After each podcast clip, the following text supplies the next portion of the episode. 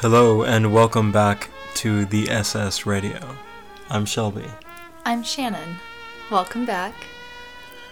So we uploaded the first episode uh, yesterday, right? As of recording this, Mm-hmm. right? Or uploaded it No, the like day two days before. ago. We just posted, posted it. it yesterday. Yeah. How does it feel? How how does it feel to have a podcast posted on the internet now? It's weird.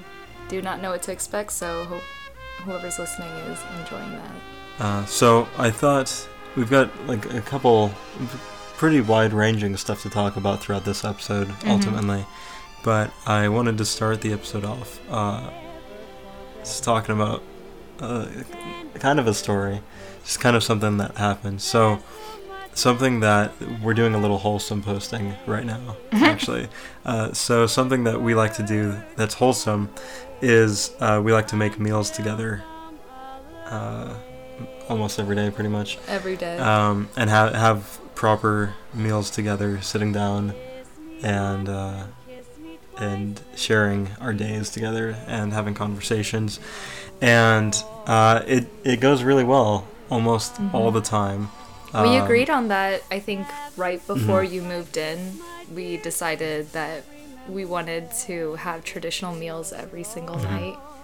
Um, we wanted that that little bit of romantic routine mhm. um, because it it felt more like a good family tradition to Mhm. start now, and we have done it every every single every single night.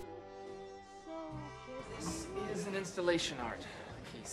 This coffee table? Yes, we don't put drinks on it. Oh, look at this. This is nonsense. Think I don't know about this artsy fartsy crap? This coffee table isn't the ego. It represents our shattered sense of community. How did you know that, Terry? I took some classes at RISD so I could make fun of these lame artsy douches in my neighborhood. Terry, lower your voice. Terry, don't touch that! Terry! I don't need this shit. I don't need you! Oh boy, over the top. How outre. I'll burn this bitch down to the ground! Oh, fresh, energetic. Ooh, I love its rawness. Stop critiquing me, okay? I'm a human being. I'm not a piece of art! Bravo! If you're from Chicago or have visited there, um, you know that there's plenty of museums, there's art exhibits, there's zoos, there are aquariums. Um, so Shelby and I went to our first museum together uh, since he moved here, which we decided to go to the MCA, the Museum of Contemporary Art. Um, and we definitely had quite the experience. Um, well, specifically, we were going to see the Mur- Murakami exhibit because we're both fans of his art. Um, you probably know it more like the average person would recognize it from Kanye West albums. Um, that's like the bears, the bear little illus- illustration of the bears, and also he's got the illustration of the flowers, and you've probably seen his, his stuff around. But uh, we both have liked it d- at different points in the We're past. both weeboos though, so yeah. it's, you know. Um, so we definitely wanted to see that. It was like the last week it was here in Chicago, so we went to check it out. But while we were there, we decided to check out some of the other exhibits, Mhm. and um, yeah, That was interesting. So I have not been to the MCA. I think since I was in college, and I went to art school, so I saw all of. You know, I Mm-hmm. Was surrounded by a lot of, uh, you know, Uh, yeah. I, I, I went to the the San Diego MCA like it's probably quite a few years ago, and, and back then I was probably a little bit more, um, I guess, naive when it comes to art. I want to say we call it Shane tier. Yeah, we, we have this running character between us that's like uh, when when I put on a like blonde wig and like art art school clothes, I become Shane. Shane is like our fictional child that is like this So deep.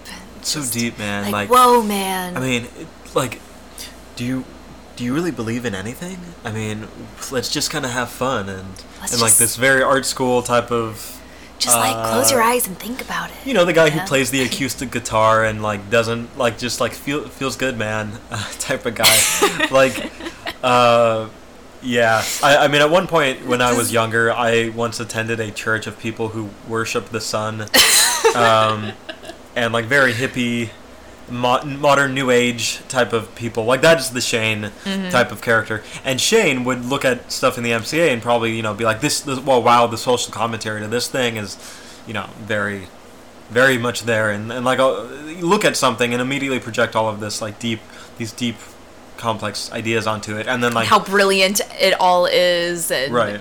just wow, really Which- makes you think.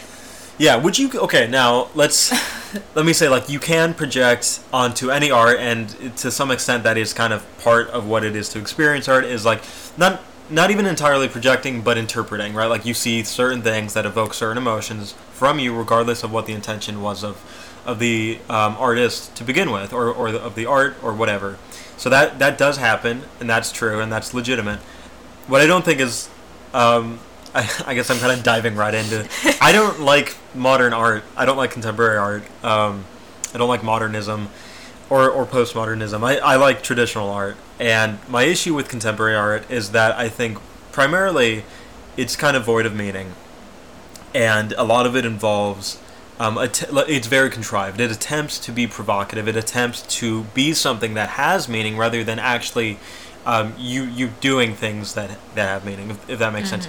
If you want to illustrate and uh, if you want to illustrate something, like attempt to directly illustrate that thing, um, or maybe you take that thing, like you're illustrating a uh, a political figure and and like a monarch or something, and you're doing something radical to that, then that illustration, or, or you're juxtaposing it with something to contrast to express an idea, sort of things like that nature, I feel like make more sense as opposed to a lot of the art that we saw. I mean, some of it, there's no getting around. One of them, there was like an inflatable building, like a jump, like a. So there was like a giant, um, kind of like a government housing, you know, building, Right. like just a big condo, um, and and it had this kind of ramp around it, and the inflatable building would blow up, and then it would just slowly Deflate. deflate. And there's um, there's you know every exhibit has its little plaque. plaque describing, mm. and, and which it had you a. need in in the that's that's the other issue. you legitimately need that for every piece. You every need piece. it or you don't know what it means besides projecting your own like feelings onto it and in this case like this is literally like an inflatable building like an inflatable That rectangle that somebody painted. it's it's not very complex there's nothing going on really beyond that what we're describing here and you know you would just like what projects oh wow this is like a building being torn down i don't know like you know but you have to read the plaque to oh this is what they're trying to i get it i see what they're And then it, it was just a series of dates of buildings being uh, like torn down. Um, and then randomly had Mm-hmm. Like the of pub- September 11th yeah well like it had a lot World of pub- Trade was all- all, Centers like, um, falling. public housing uh, units being like torn down and such. And then at the end, it was like, oh, and then 9/11 happened, and it was like loosely connected to the guy who originally built this one building. So there you go. And and I I don't know. That's like very much. Hey, you remember 9/11, right? And you're like, oh yeah, I do. I let's my condolences, like immediately, just to evoke that emotion. and then it was like, um, oh, but but all these government buildings also Mm-hmm. have been torn down.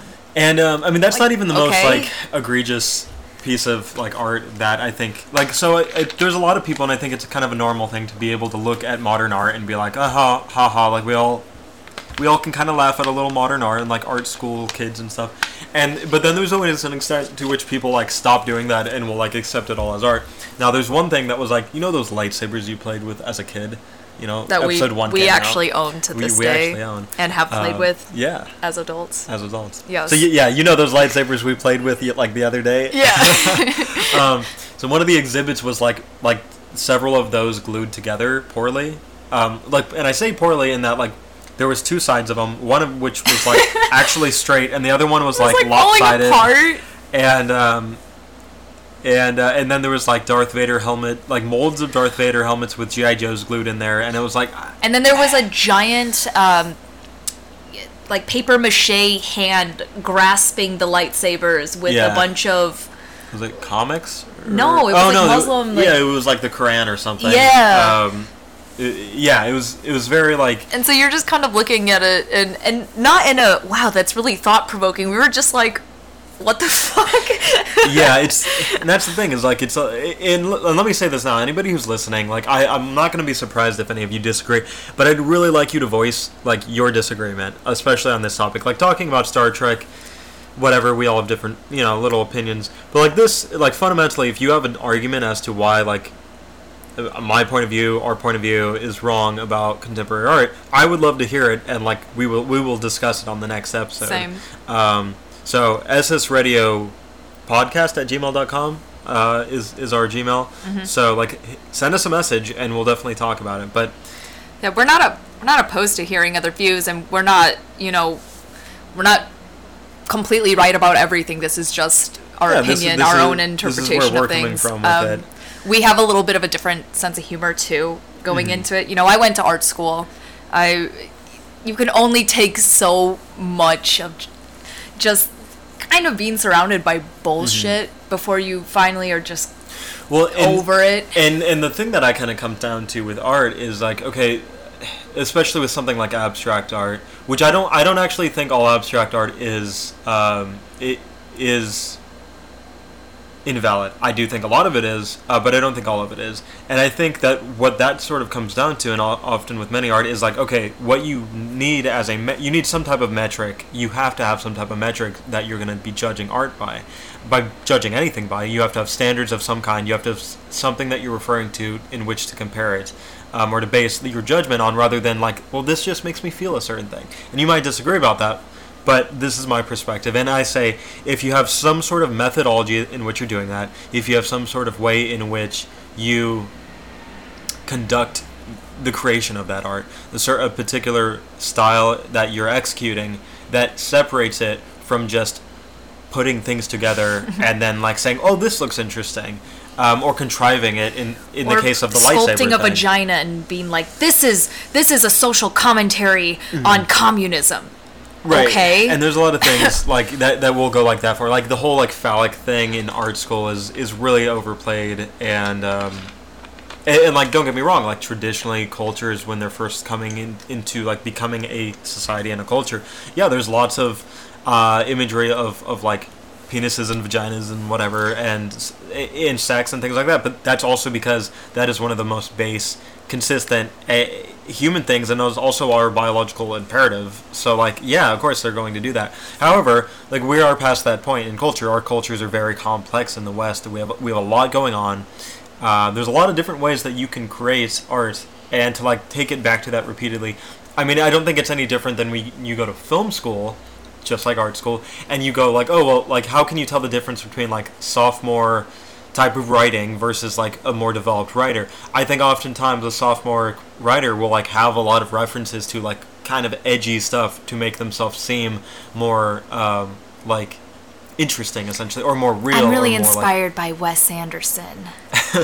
It- But like, and that's the thing. Like, I don't think it's really all that far different than like injecting a lot of like curse words into your thing, into your script, and, and being like this kind of like trying to be realistic, edgy sort of thing. No different than like being like, I'm gonna put a bunch of phallic objects in this, in this art.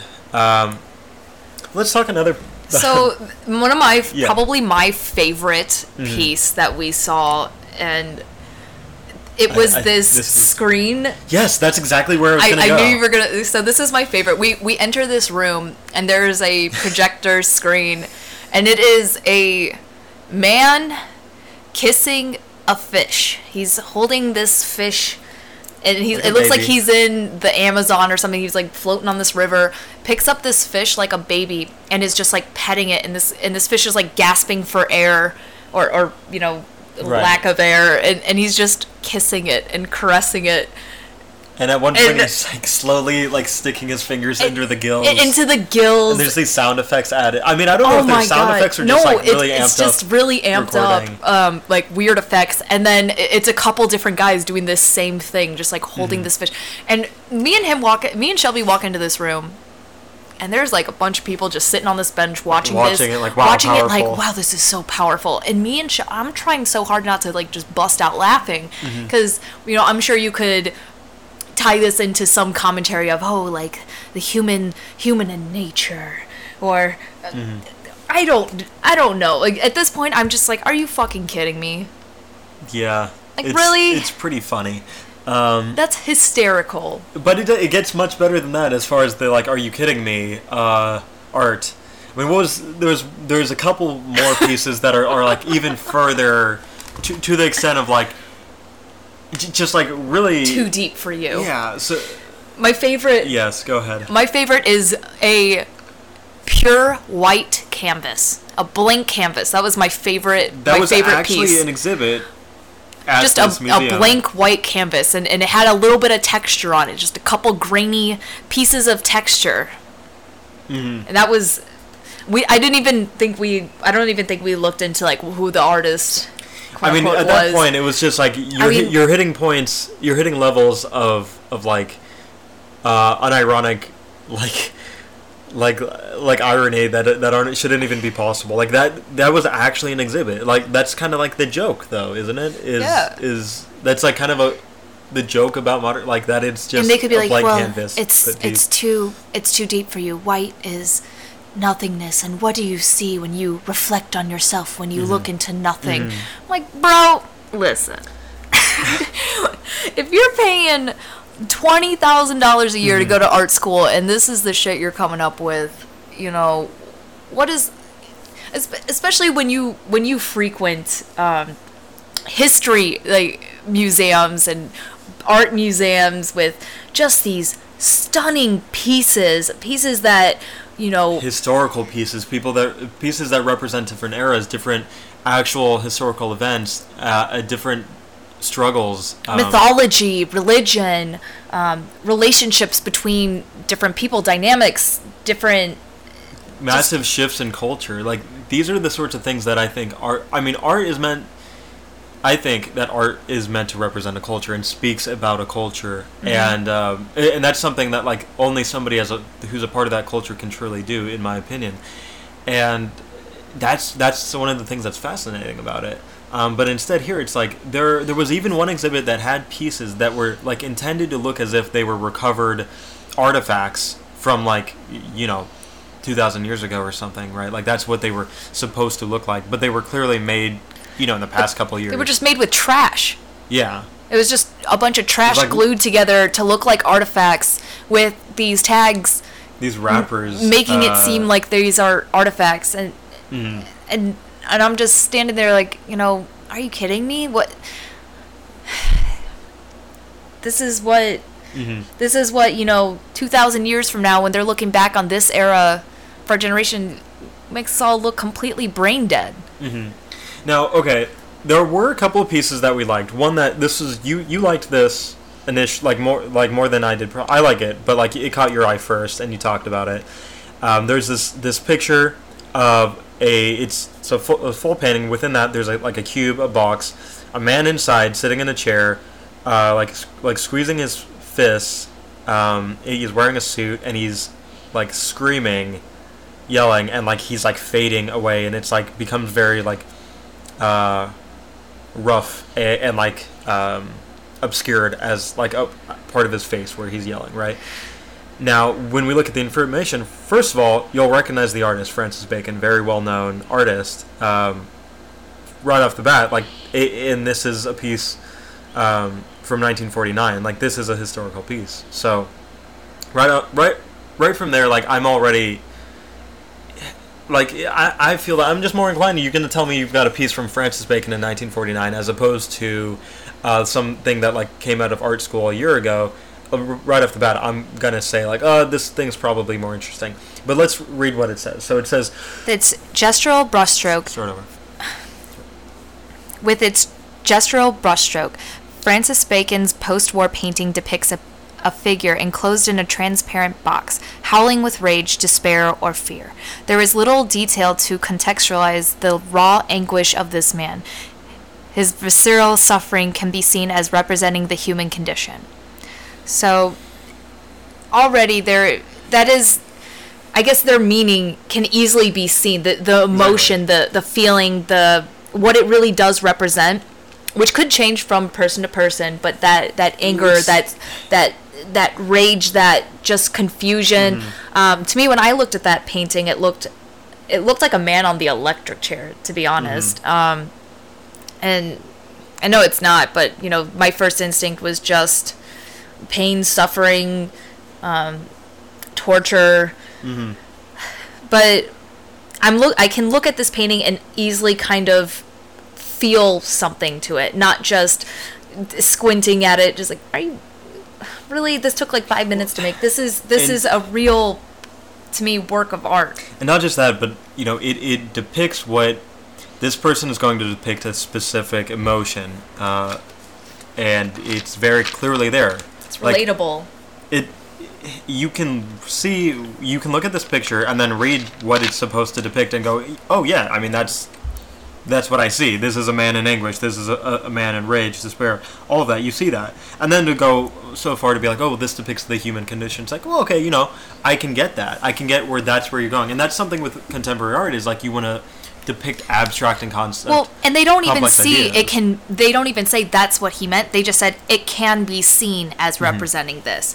They don't just say, well, But the but I This don't think it. it's like a it. That's the thing. This piece doesn't feel like it's a big leap to go. Oh, well, this represents the human condition. It's like, well, okay, yeah, you know, I can get that. As opposed to there was another piece that we we saw that you posted on your Instagram, uh, which was like a stack of paper, like for like a printing machine, you know, like a computer, and um, printing paper, and then the top piece is crumbled, but printed on it, it says, against angst.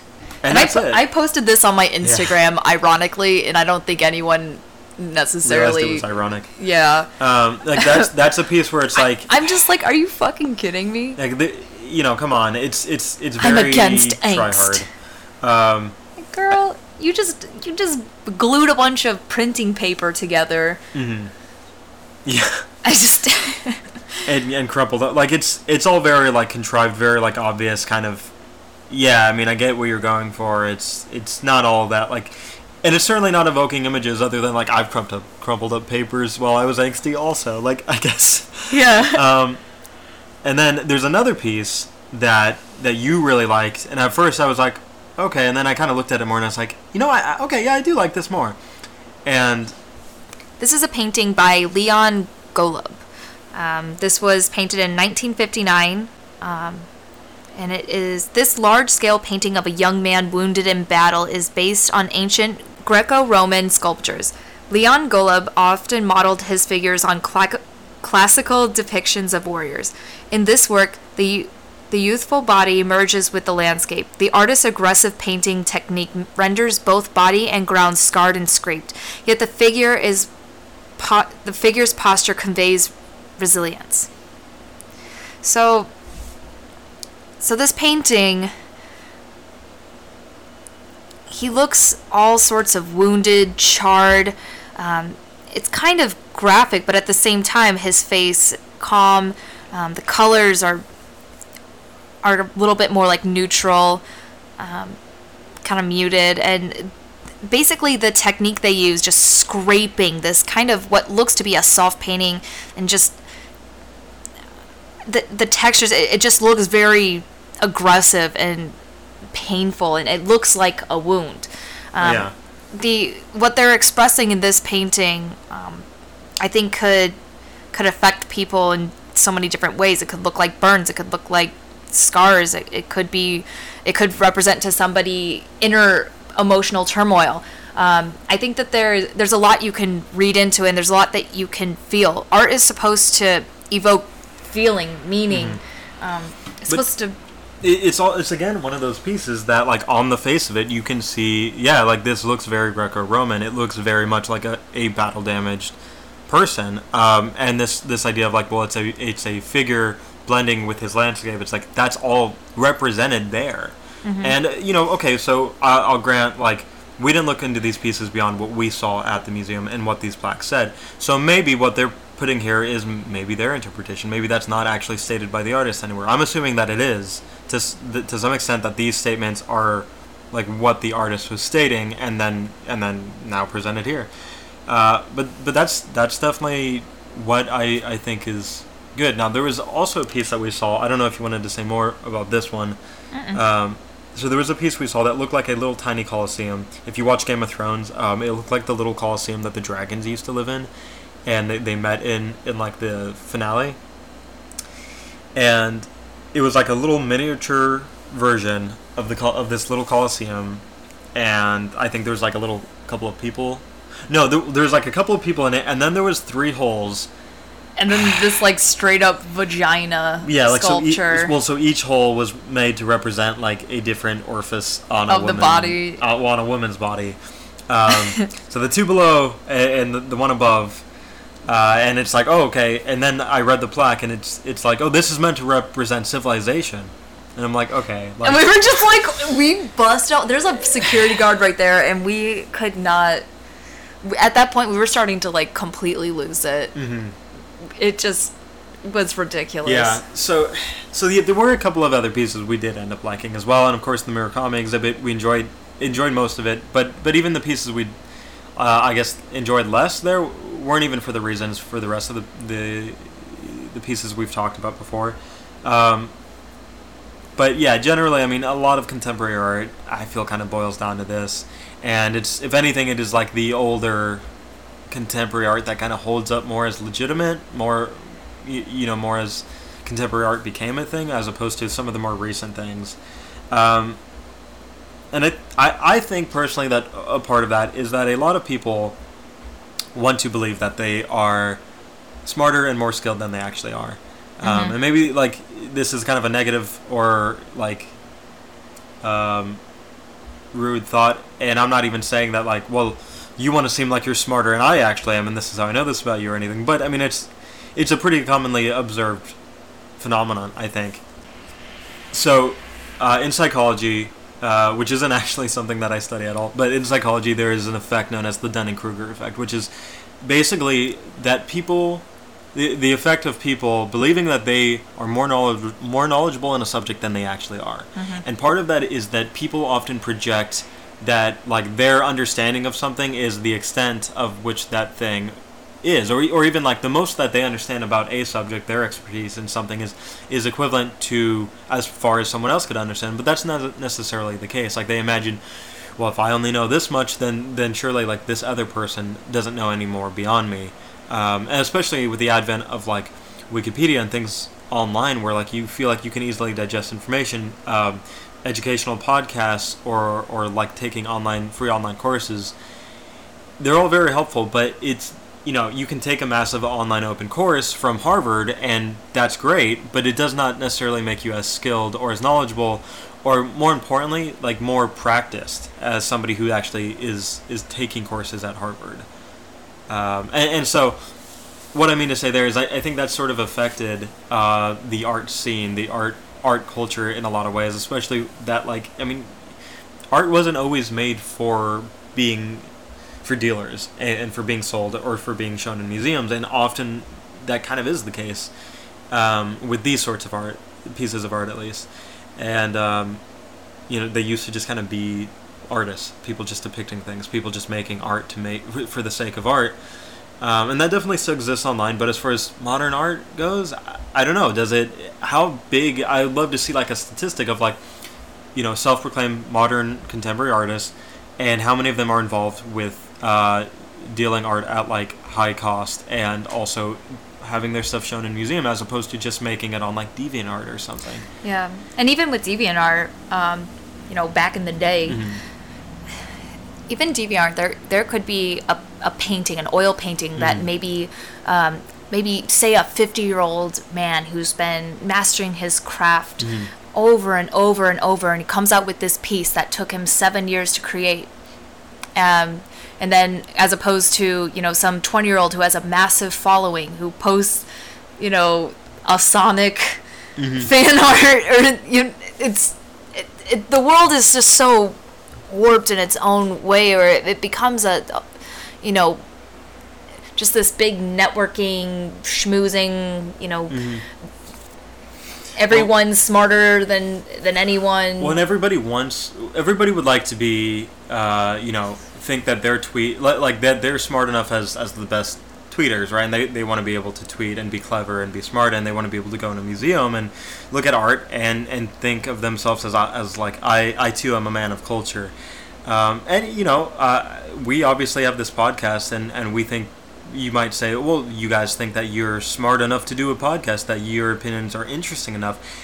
And uh, I mean, to some extent, you know, obviously we find each other's opinions interesting. Um, but, you know, like we said before, if you disagree on any of these points, please message us and let us know. We'll be happy to uh, discuss it, or or even potentially uh, discuss it with you if it's like interesting enough on the show. That would be very interesting. So the reason I I enjoy our discussions or just I love the way that you speak because you're not just shoving some narrative down my throat or I mm. believe this, it's only like this.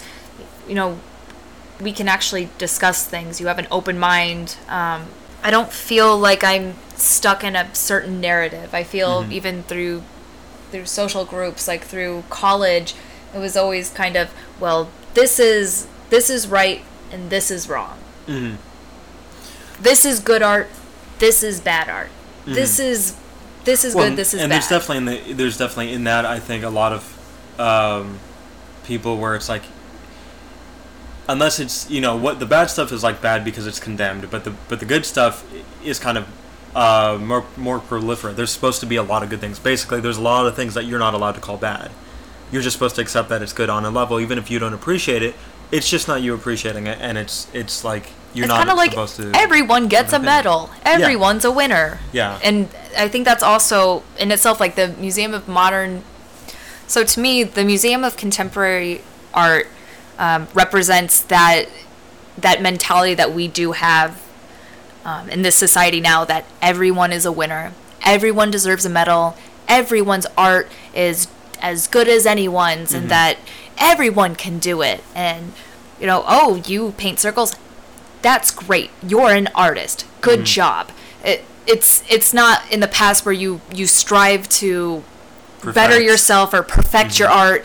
It's just everyone's kind of just becomes you know, that's perfect. That's great. Good job. Here's your you know here's your banana sticker. Good job. And uh, i think that that will eventually be the downfall of um, art in this generation if it hasn't already and I don't even know if it's a generational thing, but definitely it's it, it's a. I mean, it's a. I think it's a. i would hope it would be Well, I think it's something that's that's been the case longer than that than just this generation. I mean, contemporary art didn't start this generation, but it is definitely something that between like uh, echo chambers of people kind of like reinforcing the same. It's you know this art is good art even though it's a blank canvas and things like that, um, or or the fact that like there is a certain type of art that is consistently in uh, museums and such. um, and I hate to be the person to bring it up, but, but in my opinion, it all started with Andy Warhol. I think that he single-handedly ruined the flow of art and the way that people perceive it, and what what it means to be genius or master of crafts. Um, and that's not going to be a popular opinion at all. Sorry in advance. I have felt this way since I was a child. I I just don't. I can never. I can't appreciate his art. I can't.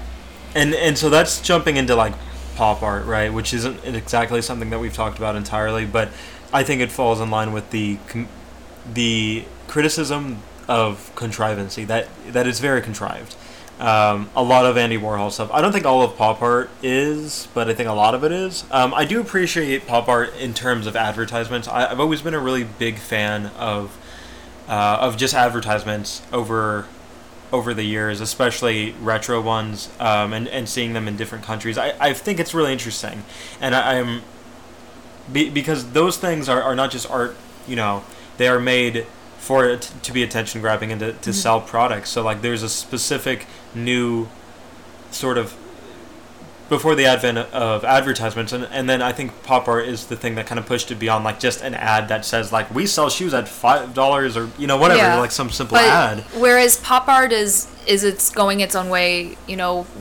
think of Art Nouveau Mm-hmm. and that old school advertise advertising and just how gorgeous those pieces were.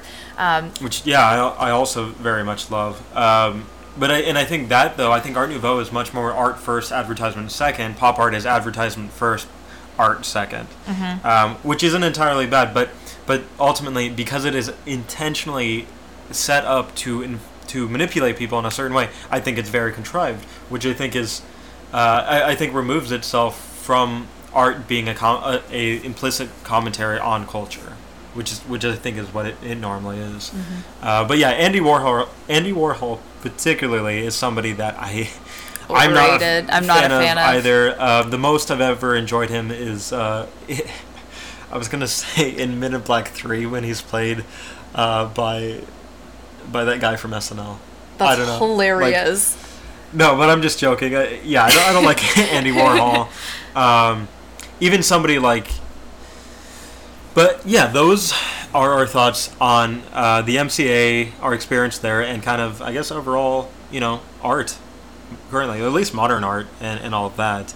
Um, there's definitely a lot of art that we enjoy that has nothing to do with this type of art, or, or even art that would really be um, presented in a museum format. And maybe we'll talk about that at some point, some point Yeah. like highlight some artists that we enjoy online and such. Uh, but yeah, let us know what you think. I know this is kind of like, you know, this is this is easily something debatable that that people are gonna have different opinions on. Again, ssradiopodcast at gmail.com. Let us know, and uh, we'll talk about it next show.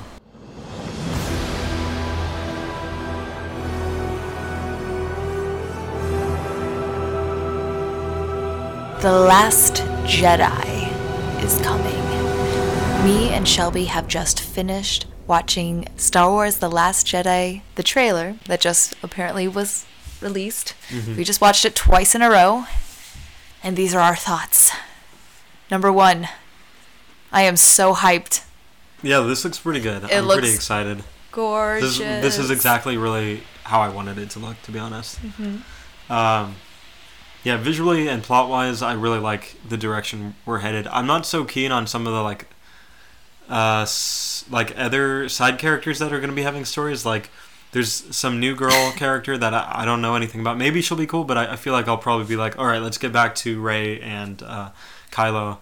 Um, and then there's well, I'm just gonna say right now, there's like this weird new chicken creature that hangs out with uh, Chewbacca. Chew- Chewie, and I'm just like, Or it's like a, almost like a hamster, really, more than a chicken.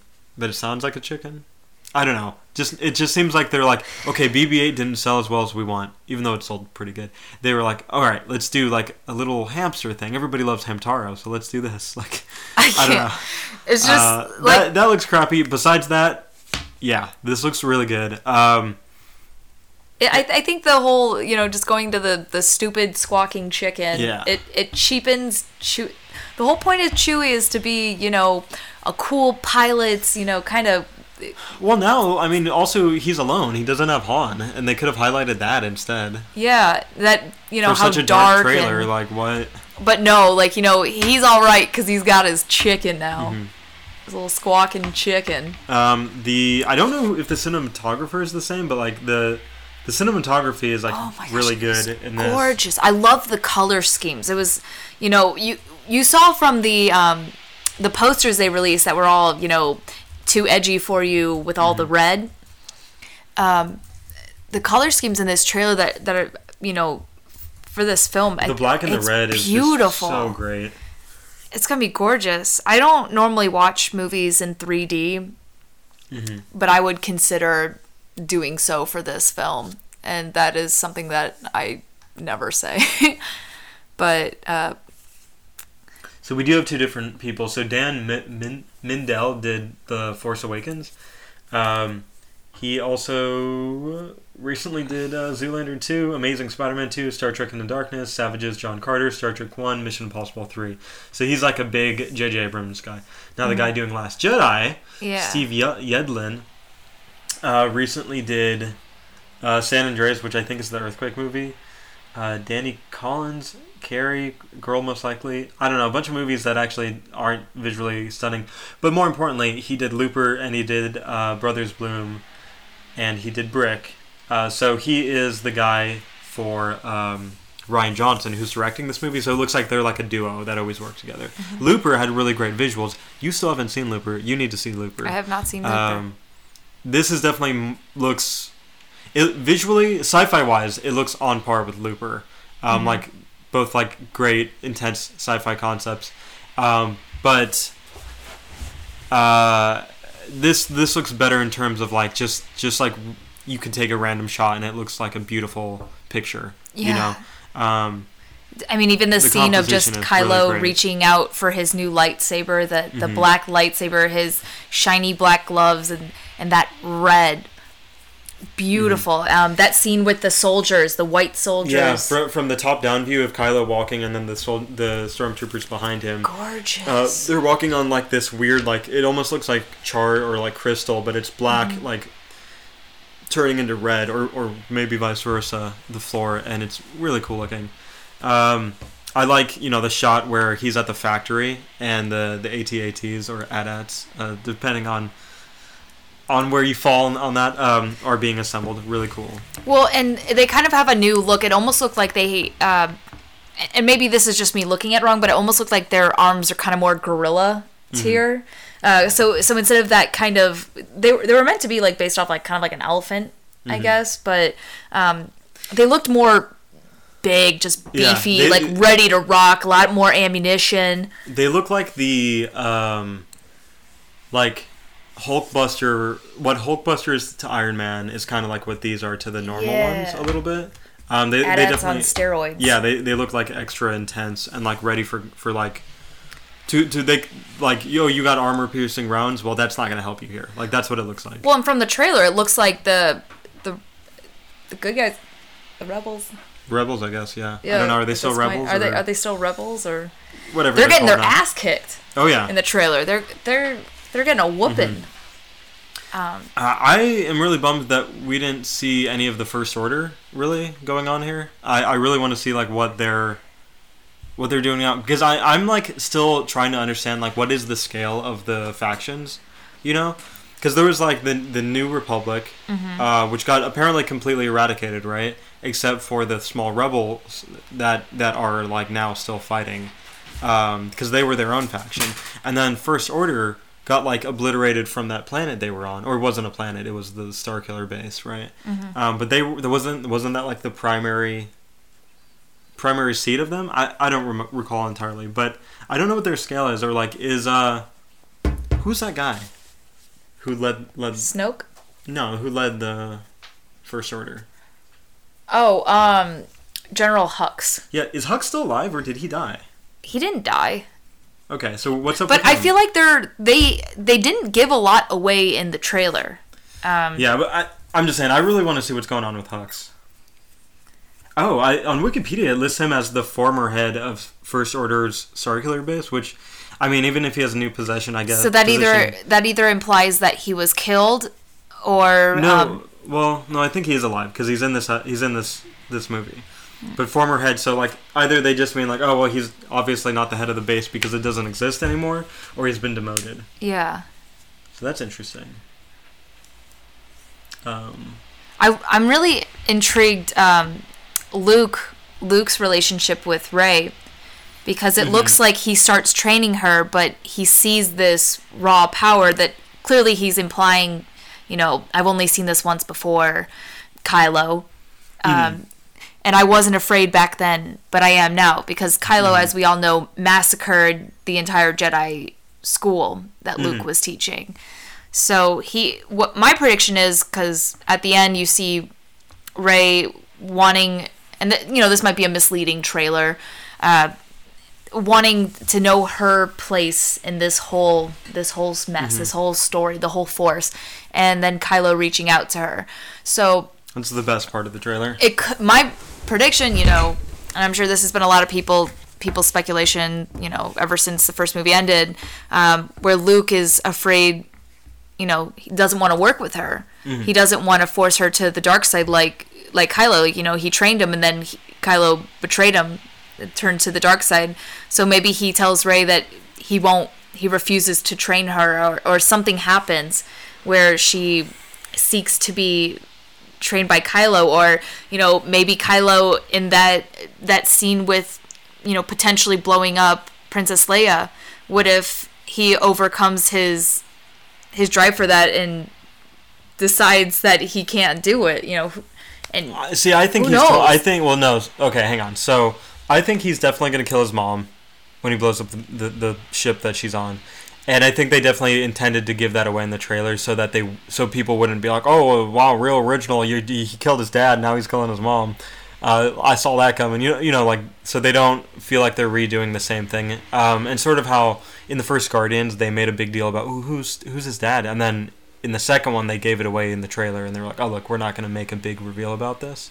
Yeah. Um, so I think he's definitely going to do it. I'm kind of bummed that they gave away that moment where he's like really emotionally conflicted. yeah, and and it looks like I mean, I think he's going to do it for sure. And it sucks to see that like now because I, I don't know, will it have the same impact when we're watching the movie to see him like really struggle and it just like lingers on his face. well, and he's such a great actor. His face he's very emotive. he's very emotive and not just ooh i'm angry i'm Mm-hmm. i'm throwing a temper tantrum because we saw that a lot already in the first movie and obviously that's a part of his character so Mm-hmm. um, you know we see a little a little snippet of that in the elevator looking at his n- new mask I think it's his old one, and then he like smashes it, right? I think it's his old one, and, and he just smashes it. I hope he gets like a completely different mask, or just. well some people are thinking he's not doing the mask at all I'm cool with that too. yeah because in most of like the posters and the merchandise he's Yeah. not wearing a mask so that might just sense. be you know if you guys were expecting more masks bam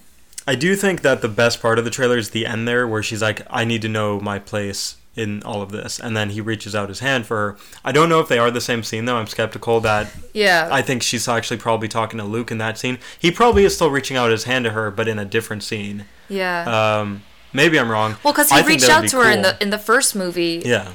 wanting to be her teacher. Mm-hmm. I would love to see that actually be the scene where she's like asking him for help and then he's reaching out to her. That would be awesome. If, if it is what you're suggesting, where like Luke's training her and then he's like, "Oh, I can't, I can't do this," and then she's like, "Well, fine, I'm gonna get training elsewhere then," and it ends up being from Kylo. Um, and then long term wise, like I still really like the idea that ultimately Kylo, you know, re- reverts back to being Ben Solo, and uh, like finds comes back to the light, and then she turns dark, and that it's ultimately Kylo's story. Mm-hmm. Uh, I would really like if like that is the the full on trilogy arc that they do here. Well, because uh, every second Star Wars always has to have that big reveal. You know, if if they keep up with that tradition, like the 2nd movie is where they reveal Darth Vader being Luke Skywalker's father. You know, if they do something kind of shocking like that. I, I hope so. I want to be surprised. Um, I already feel. Uh, I'm already pretty excited about how I will feel visually about the movie. Yeah, visually it's gonna be really beautiful and not just a rehash like the last one. Like uh, the last one looked good, don't get me wrong, but a, a lot of it was like, oh wow, that's like HD version of A New Hope. Yeah, Thanks. but this so far, I'm, I'm not sure what to expect. I don't know if you ever like looked into this, but when they were producing Force Awakens, they like hired teams and teams and teams of graphic artists to design new things for for what they were making. And if you look at some of them, some of the designs are very interesting, very different. Most of them do have some uh, some aspect of the original trilogy still present, like they're still representing, paying homage to that. Mm-hmm. But what really sucks is most of the designs were like the most similar that, that they decided to go with. Yeah, the they scrapped were- all the good ones. All the really interesting stuff. They were like, "Oh, that's great," but we're just gonna go with the one that's like only slightly different from the designs from the first film.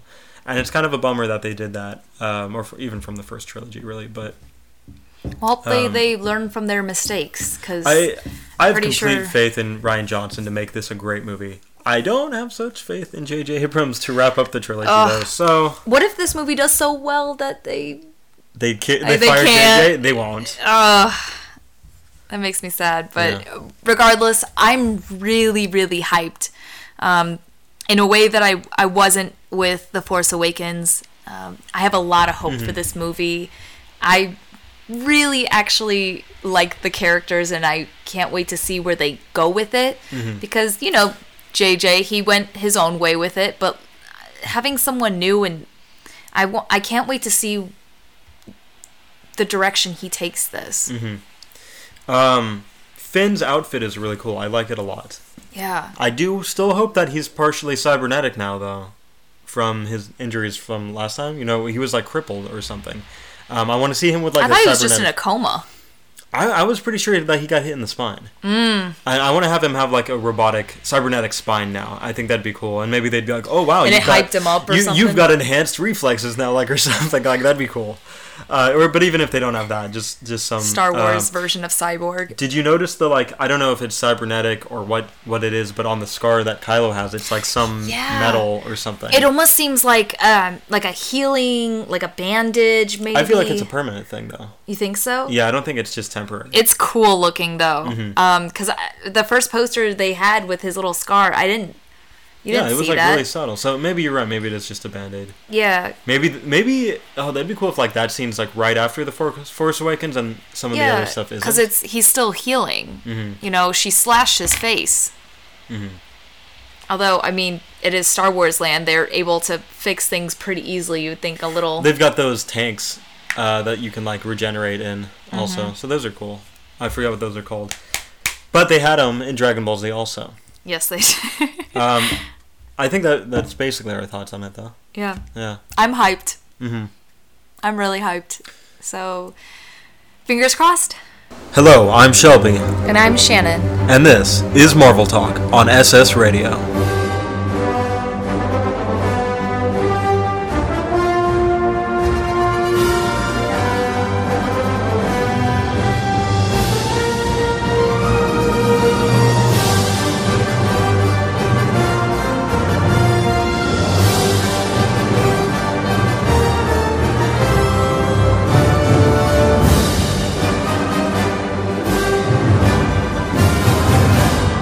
So we watched the first, I guess, the first two episodes of Inhumans, and uh, yeah, I mean, it was all together as one pilot episode, like an hour and a half long thing. And I guess this is what they aired in IMAX, which I I don't really know anybody that want to see it in IMAX. I don't know how well it did. I don't think very well. You know, obviously all the reviews have been pretty bad, but we watched a whole hour and a half of this show. I think I think we we've definitely given it a fair trial as far as that. Um, but yeah, I mean, let's let's get into like initial feelings on the show, Shannon.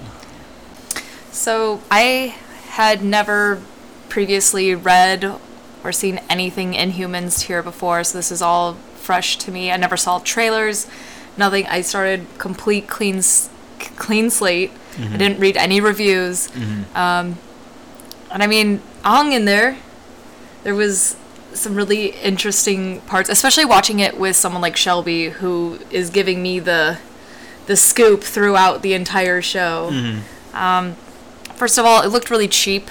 it was really distracting. Um, Yeah, and maybe this is my inner, you know, Marvel snob, where you get so spoiled with, you know, decent quality, even like the worst quality movies.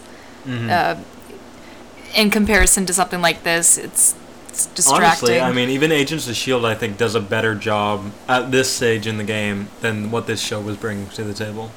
I didn't think they built the world, their No. world, very well at all. It was pretty much just uh, kind of faraway shots of this kind of futuristic castle, and then um, a cave, like dirt yeah, caves, that's like where the basically the, the two sets we gotta see. where I guess you send people that have crappy powers or no powers to just dig dig for no reason. They never actually even talk about what they're mining. Yeah, so like, so that's that's a big problem. Where like, doing the Inhumans, there's a lot of opportunity. Obviously, like, you can be doing like what Marvel's kind of doing now and using them as X Men. Um, you can be doing basically like if they were going to inject Inhumans into the MCU, then you'd be doing like this massive like new like a, a world colliding with with the world of the MCU. So that's why it was go- going to be a big deal when they were going to do an Inhumans movie, which is what the predecessor was for this show. That got canned, and then they did this show. So like, you got Attilan. This this whole city, this whole society exists on the moon, on just a part of the moon, and conceivably functions like a miniature Earth.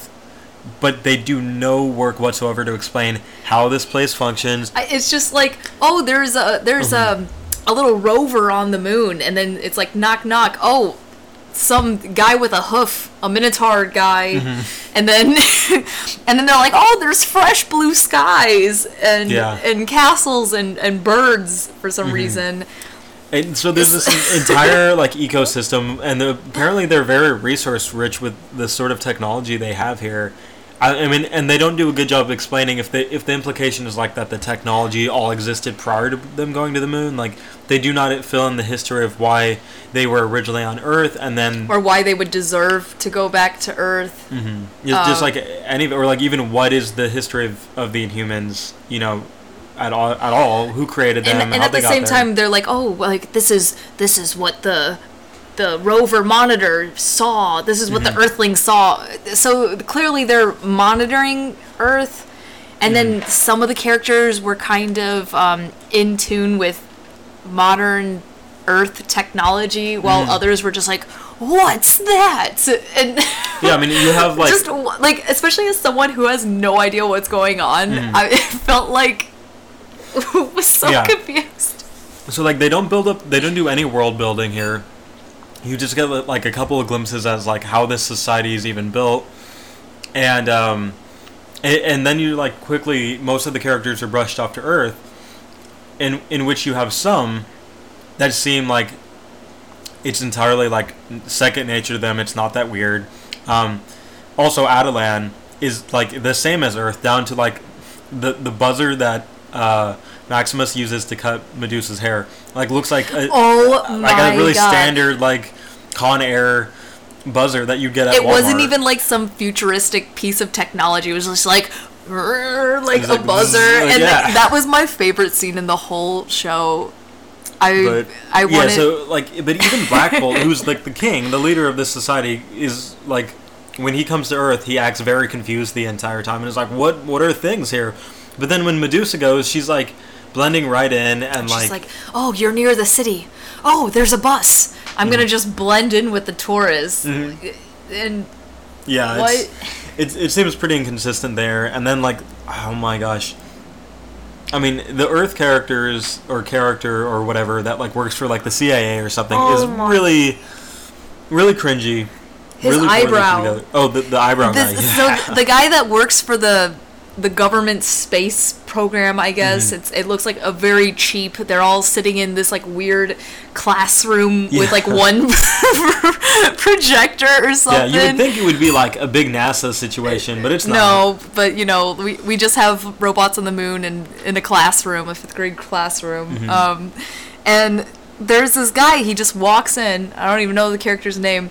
Um, and his face looks like he may or may not have suffered from a stroke. Like one one part of his face is in one expression, then the other his eyebrow is like He looks like, like, a, 90 looks like a, degree li- like a living, poorly done face swap on Oh my- uh, Snapchat. Yeah, when you go on Snapchat and you do the little camera, like a, and it doesn't really fit to your face Mm-hmm. right. It's either too big or too small.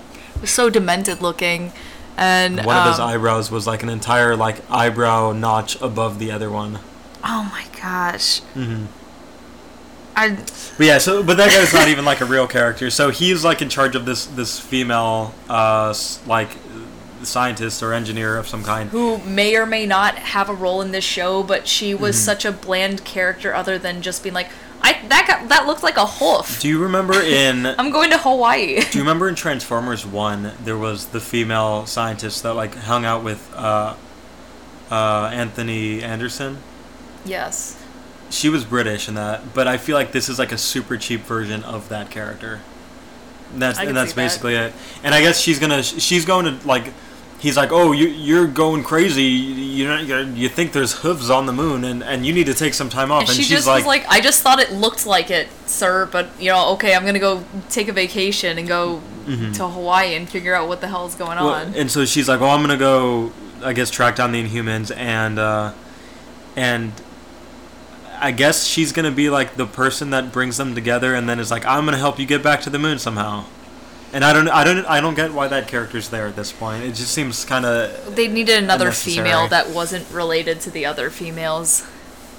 yeah, or just I guess like we need a an Earth person. Okay, so let's talk about the surfers. Yeah, it's so weird. So like the um, I think it's Gor- Gorgon, the guy with the hooves, that look really really bad. Like the fur doesn't even look like real fur. I thought he was just wearing baggy pants at first because like the lighting wasn't really Mm-hmm. good enough to really see the detail.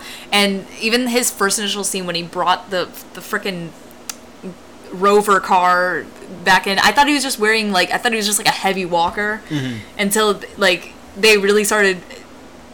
I don't know the the the bit the sound bit of the hooves. They I'm do just it like like, every time he shifts. As somebody who has never watched this, and I'm I'm assuming you know maybe people like me are another kind of audience. They want to kind Yeah, of Yeah, they, they could have done so much exposition in the show, but like things just happen, and you're like, I don't know what that is. and they zoom in on a lot of faces.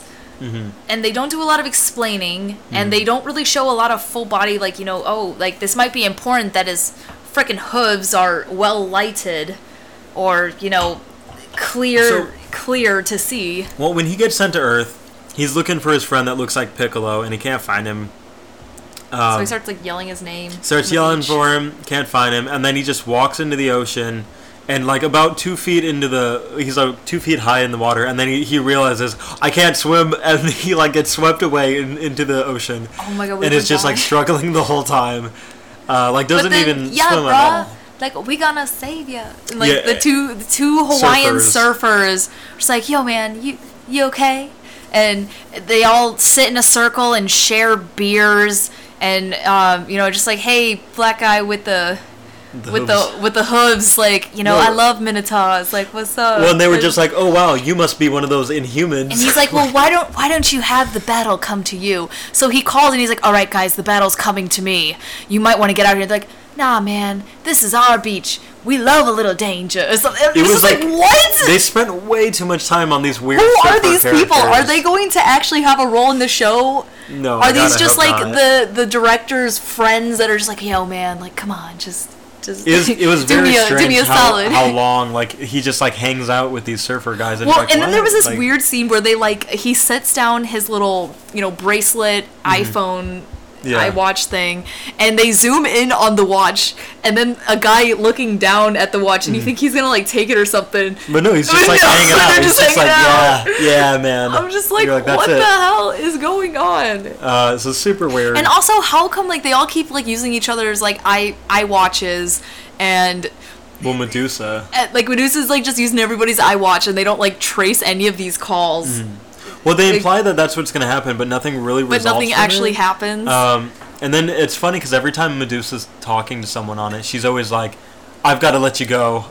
Like it's a wireless like thing that you can talk to You- these you're people not on. even you holding you don't have to- anything. to, hold it up to your ear. You just like have it on your wa- on your wrist. you wrist. know, you guys are in a, a foreign planet or, Yeah. or one that you've never like been to. Why don't you guys just like talk to each other? It's like, all right, babe, you know, like just listen to me as I I venture because I might be in can get- danger. yeah. And then she throws the phones away. Like she threw like three phones away at one point. Mm-hmm. Like I'm just like, okay. Yeah, so so that's kind of funny. Um, one of my, my biggest problems with it, well, so my, my favorite thing about the show easily is Maximus, played by uh, Iwan Rheon. He's really good, Yeah. um, and uh, like he, his acting is like so much better than everyone else's. Like he's he actually like has subtle character. Uh, like, did you notice his eyes twitching when he would get like frustrated with people and stuff? Like, he's like he's like really good. Mm-hmm. Well, he's a wonderful actor. and yeah, and no one else in the in show. a cast of when he okay so look at the contrast between him and medusa when she pins him to the wall that that entire scene Mm-hmm. his acting is is wonderful and hers is, is just laughable we were we were cracking up through half the scene because we just like Mm-hmm. when this is just, horrible her wig is so silly looking and cg Yeah. is stupid and he's just like you know i don't know the whole thing is just for me as someone who's never been into inhumans i'm you know i'm intrigued but at the same time this episode just i felt like wasted a lot of my time too there well, that's that's the same thing with like Agents of Shield. Is there's just a lot of time being wasted where like nothing's really happening. But it's like they were like, hey, can you we please make this show? Can we please make this show? And, and they're like, all right, we're gonna let you make this show. And then they're like, all right. Guys, we got to fill a lot of dead time now. Like we we didn't have that much plot. Like we don't know what to do, and um, yeah. So so my w- one of the biggest problems I had with the show though was with as great as Maximus was, he is this character that stages a coup in Attilan, right? And and overthrows his brother Black Bolt and becomes the new the new king. Okay. Now, the issue I have is he apparently was able to get um, I, I don't know what her name was, but like some Asian girl whose ability, I guess, is to regenerate or something. Um, But she's also super powerful or something. I- yeah, I don't, I don't know, and I don't even know if I genuinely bodyguard don't think I ever heard her name said, but uh, her and then like the the like royal guard, you know, so basically like being able to do a military coup because he's got these people on his side. Now that's great and everything, but here's the problem: we watch him try to convince like ten people to be on his side at different points throughout the, these episodes, and he fails every time. Like literally every person is like laughing in his face and, and they're like, no, why would I ever side with you? And then he's like always very upset, like, oh, how, like I'm gonna go Elliot Rogers on you right now. I'm so upset, and it's I'll show you. I'll so show weird. everyone. because it's like, well, wait, how would he ever have been able to stage this military coup if he's this bad at convincing people? Like, why wouldn't they have shown the rest of the royal Mm-hmm. guard, uh, you know, agreeing with him? It, he had the scene with the miners. Mm-hmm. and They were all like, "Yeah, we, we, let's go to Earth. Yeah, I mean, be there wasn't even We're the most hardworking there wasn't people." really anything there too. He's just basically like workers revolt, and they're like, I mean, yeah, I would like to not work in a mine, and he's like, that's what's gonna happen, and they're like, cool, but like for somebody who's supposed to have such like an insane intellect and and be capable of convincing people to have a coup, like, why wouldn't they not? Sh- they should have given us at least one scene where he convinces a character to side with him, but they didn't. or at least it- even a main character. Like there, there could have been Uh, maybe a of them, situation yeah. where like Crystal, at one point, is like could, could have been swayed for you know a minute with like the emotional manipulation with her Mm-hmm. yeah, parents. Crystal would have been great. something just like, you know she wouldn't even have to stay on his side yeah, or anything but even just, to show that mhm. like how brilliant and manipulative and and conniving and smart he was but no she's like i'll never side with you Yeah, and, like, and everyone's like everybody just everyone either dies or just kind of is still around and he's Mm-hmm. like well you know he gets like rejected twice by by women in the episode and Mm-hmm. oh my gosh we were just cracking up at um his white knighting moment Yeah, with Medusa, it was so weird, and like, what, bro, like, why would that ever quote. work? I mean, you can tell he's a great actor and he's not used to these. I mean, Game of Thrones wasn't always like the best, but the the script was just so predictable and his lines of, you know, I could treat you better and if you were, if you were if you were my queen, if you were my queen, like I would never treat you like that. I would never treat queen. you like that. Just just letting you know. And he just gets shut down. She's like, "I am your queen," and he's like, "I didn't mean it that way. I'm, a, I want to be your king." And like, he's And like, then he tells, "Why like, the don't we-" other woman. and, he, and he's just like, "Why don't we pick up where we left off?" And then she's like, "What do you? I've been dating your brother since I was a kid. Like, what are you talking about?" And it's just really pathetic and and He's sad like, we and used to be weird. best friends, and we're like friend zone. yeah, yeah. Um, and then he tries to get her sister. She's like, he's like, man, you could have, you could have been a, a princess even. And I'm confused because like, isn't she? right. I mean, I don't know. Maybe like I, maybe that was just the way you phrased. it. I don't know. Yeah, I, I, don't know. At, at any rate, like that was that was pretty disappointing for such a great character and actor in this show so far. It's just writing. Um, it's not his fault. He he does it's not. he does well with what he does have. Yeah. Um. Uh, let's see. What else? I guess like all the, Um, the powers that are just kind of random. You know, like I said, I'm I'm new to Inhumans, so I don't yeah, know they, all they the, don't the side do a good job characters or explaining why people can do what they can do, or why not they're do. categorized and, and what to what because this guy has the ability to predict the future Mm-hmm. for one thing they never actually announced that for some reason i don't know Right. Well, or like of- how how even like, right? It's one thing to be like, well, biologically we do this process, and then it awakens some latent alien power in you where you can fly, grow wings, like manipulate energy. I don't know, like things like that. That all seems like it could be like relatively like explained away through sort of, some sort of like biology explanation. Um, but then like being able to see the future, what do you like? Where does that even come from? well and then we have like the the instagram filter chick or like her superpower is to literally be an instagram filter she's like i'm a i'm a flyer and everyone's like oh i love flyers Yeah. like Yeah, like, or, or well, like the Snapchat filter that just like makes you slightly prettier thing. Yeah. like that's what what she is. she just became the the butterfly. Like, okay. Um, like, oh, you that's so great. I love flyers. And then they're like, "Oh, but him. I don't know, man. I'm just normal and I passed out." Why wouldn't he be like, "Oh, I saw I saw this, you know, Uh, poetic visions visions I saw visions. I saw like. Well, so the know- process that these two characters went through, the Terrigenesis process to awaken their powers, like, is not whatsoever explained in the show. There's not even like bad exposition to explain it. They just start doing it. Well, and, like, also "Well, the, the parents why?" before they go in, like they were like, "Oh, we, we hope that they have better results than us." Mm-hmm. What what do they mean by this? Mm-hmm. or, or like the whole Maximus is actually like there he did the Terrigenesis project um, process and then they were like oh he's just a human and then he's like I don't care what genetics say I'm not just a human but I am or, or something he's like I've never been to like I don't know it's like and I'm confused. Like, did he come out as a human? explain Like, like how, how do you even know like what really is the difference biologically Mm-hmm. between a human and a quote unquote inhuman? And well, then genetically, I mean, they should be different, like how X Men are, and also Inhumans are supposed to be like essentially part alien, mm-hmm. but they don't explain that in the show. and then we have Black Bolt that literally killed his parents by saying why As like an angsty teenager, as an angsty teenager, and they you were know. probably like, "You're grounded, Black Bolt," and Well- then he was like, "Why?" Boom. and, and it was like this his parents who I guess were supposed to be like like I guess they would have been the king and queen. Either the king queen or like they were about to overthrow the government. They, you know they were supposed to be these super whoa but they looked like some like random like like housewife and husband punishing their child. And he's just like why? And they blow up into the wall or something. Um i la- i busted out laughing uh, because it was just so it, i don't feel anything for the character I, you know, this guy is silent the whole time. I, his character has not been developed for me. I've never read the comic. Why do I care? He's know- not even a very sympathetic character in the comics, honestly. A lot of the time, he's because he's just like this quiet, stoic guy. He's just supposed to be tough. He doesn't even come across that way in the show at all. He's Well- not like this big, like scary figure where you're like, oh my gosh, if he opens his mouth, it's gonna be terrifying. He just seems like a dopey guy the whole time. When everyone's like parents are dead, but um, he's the only character that I guess cares about it. And I was like, it's because at first when I- when I'm first watching, it, I'm like, man, why is everyone so young? They're all kings and queens, and they're all like, you know, they're not kids, but they're, they're so young. And then they're like, oh yeah, every all the parents are dead.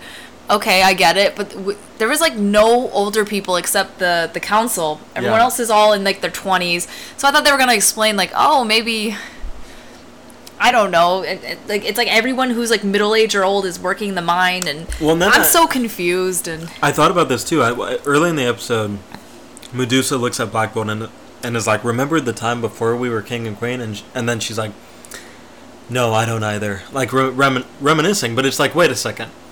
So the time before they became king and queen, I guess must have been before he slaughtered his parents by shouting at them. and so, then like, that's how you their parents queen. like, that's a really killed sad- her parents. I mean, it, it sounds Or something like that, You yeah. would think they would remember these really, uh, you, would- know, wouldn't traumatic want- times. well, you wouldn't want to like reminisce about like, hey, remember how we we like got to this point in our life, like you killing your parents. Remember when your parents killed my parents and then you killed your own parents? Mm-hmm. Mm, good times. And now we're sleeping together and we're king and queen. And my hair answers your your bracelet phone. And Yeah. like, Yeah. I don't know. Um, I don't know. I mean, yeah. it, it feels like it's gonna. It could be a guilty pleasure show, Uh, but I, don't know if I can fully watch it or Well, not. how Like throughout the long- series. How long is the first season? Is or well, maybe only season if it doesn't get renewed. Lockjaw was like the best character though. Lockjaw just slept and teleported people and was happy. He didn't hump anything or slobber all over someone or like did a poop joke or something. I was so happy. A giant dog with like no bullshit jokes. I'm proud. It, you know, knock mm-hmm. on glass table. Cause it's I don't like him at all. He's just a dog. oh, he's, he's He's so just a happy. large. He's just like a larger than normal dog. He's plot device. Mm. He is. He just teleports, and for some reason, like not only understands words, but he understands locations that he's never been to, or like that sounds great to me. I love these loopholes. You know, like put a mm-hmm. loophole and put a cute dog face on it. I'm in. Yeah. Well, so so to get back before the dog. So there's only eight episodes in the, in the show. We only have six more left. Uh, conceivably, they can actually like hold together. Like that's not that much. episodes to to not just like have like boring filler, but at the same time, I mean, where are we at in the show? Like boring filler, right? Like they're just gonna wander around Earth the next episode and like get back together, and then be like, all right, now we're gonna find a way to go back to Attilan. and and take back and kill Loki 2.0 and mm-hmm. Oh, can we also talk about the shoplifting scene? Yeah, that was weird. So you know, he has he he steals the suit and as he's walking out they're all like, "Oh, we're getting robbed." And the cop pulls up because he's just randomly walking down the street, and then he pulls his gun out on him like Before immedi- anything else. Immediately, He, like, opens the car door and then He's whips like- his gun he's out. like, "Freeze!" Yeah, and then like all these cops and like eight cop Oh cars show up after that, and he just stole a suit. Which also, like, why is Black Bolt stealing suits? All right, so listen up. Like he doesn't know what theft is. He's a I- king. I have experience in luxury retail and I can tell you one thing. The cops don't show up for like a good 45 minutes to an hour when it comes to theft. Nobody cares. It's Hawaii. Mm-hmm. Like, I mean, it, it- I don't know. The, the, the whole I get it, you know, they they needed the scene so they could, you know, flip the car around like 3 times and show it from all these different angles and then also show the news coverage because oh wow what a great effect that we spent money on but you know that that whole scene was so unnecessary and then the whole handcuffs and they're like they're like all right everybody he's gonna take pictures like it's it's all good he's not gonna like let's just not handcuff him like again he just takes off his handcuffs somehow and is just like, like, he better not like- take his handcuffs off again Yeah, and then he just does it, and then they're like, "Well, he's he's cooperating, so don't put him back in cuffs." Like, wh- what? He like he actually like attacked cops. Like he didn't just accidentally like steal a suit and accidentally kill like blow up the car. He actually punched cops. yeah He like attacked several of them. But it's okay because he's cooperating. And then he sticks out his hand and confiscates his little bracelet iPhone. Like like a grade school teacher being like, "Oh, spit out your gum, Timmy."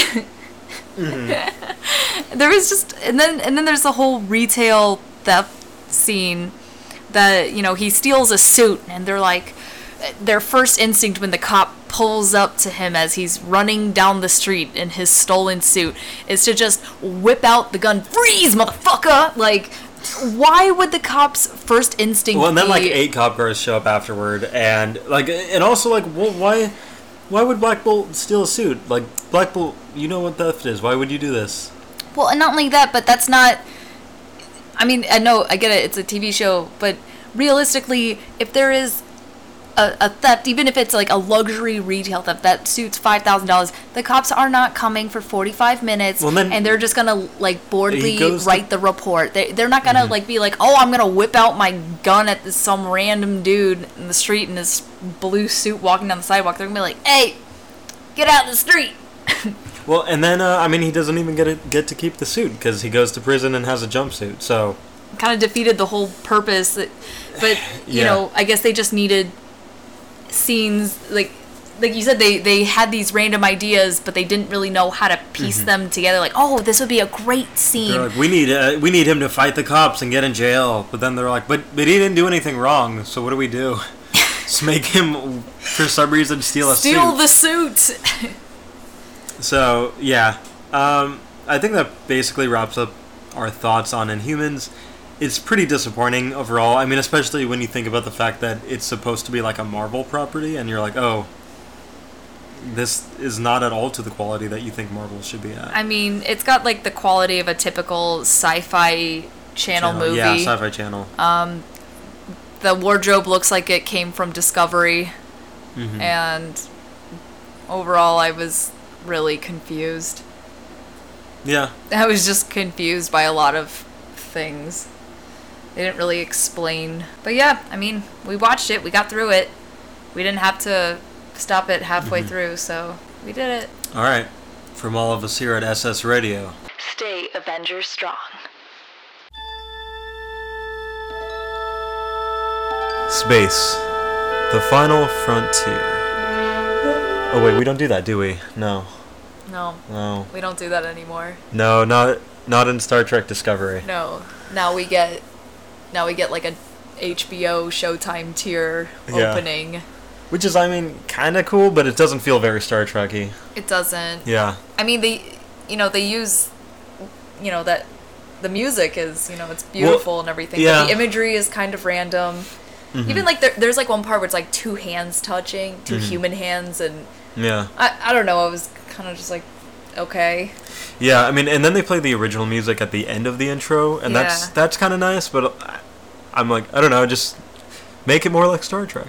Um, okay, so we're gonna be talking spoilers for Star Trek Discovery episodes one, two, and three. Uh, one and two were like the pilot together release, and then third one just came out for us.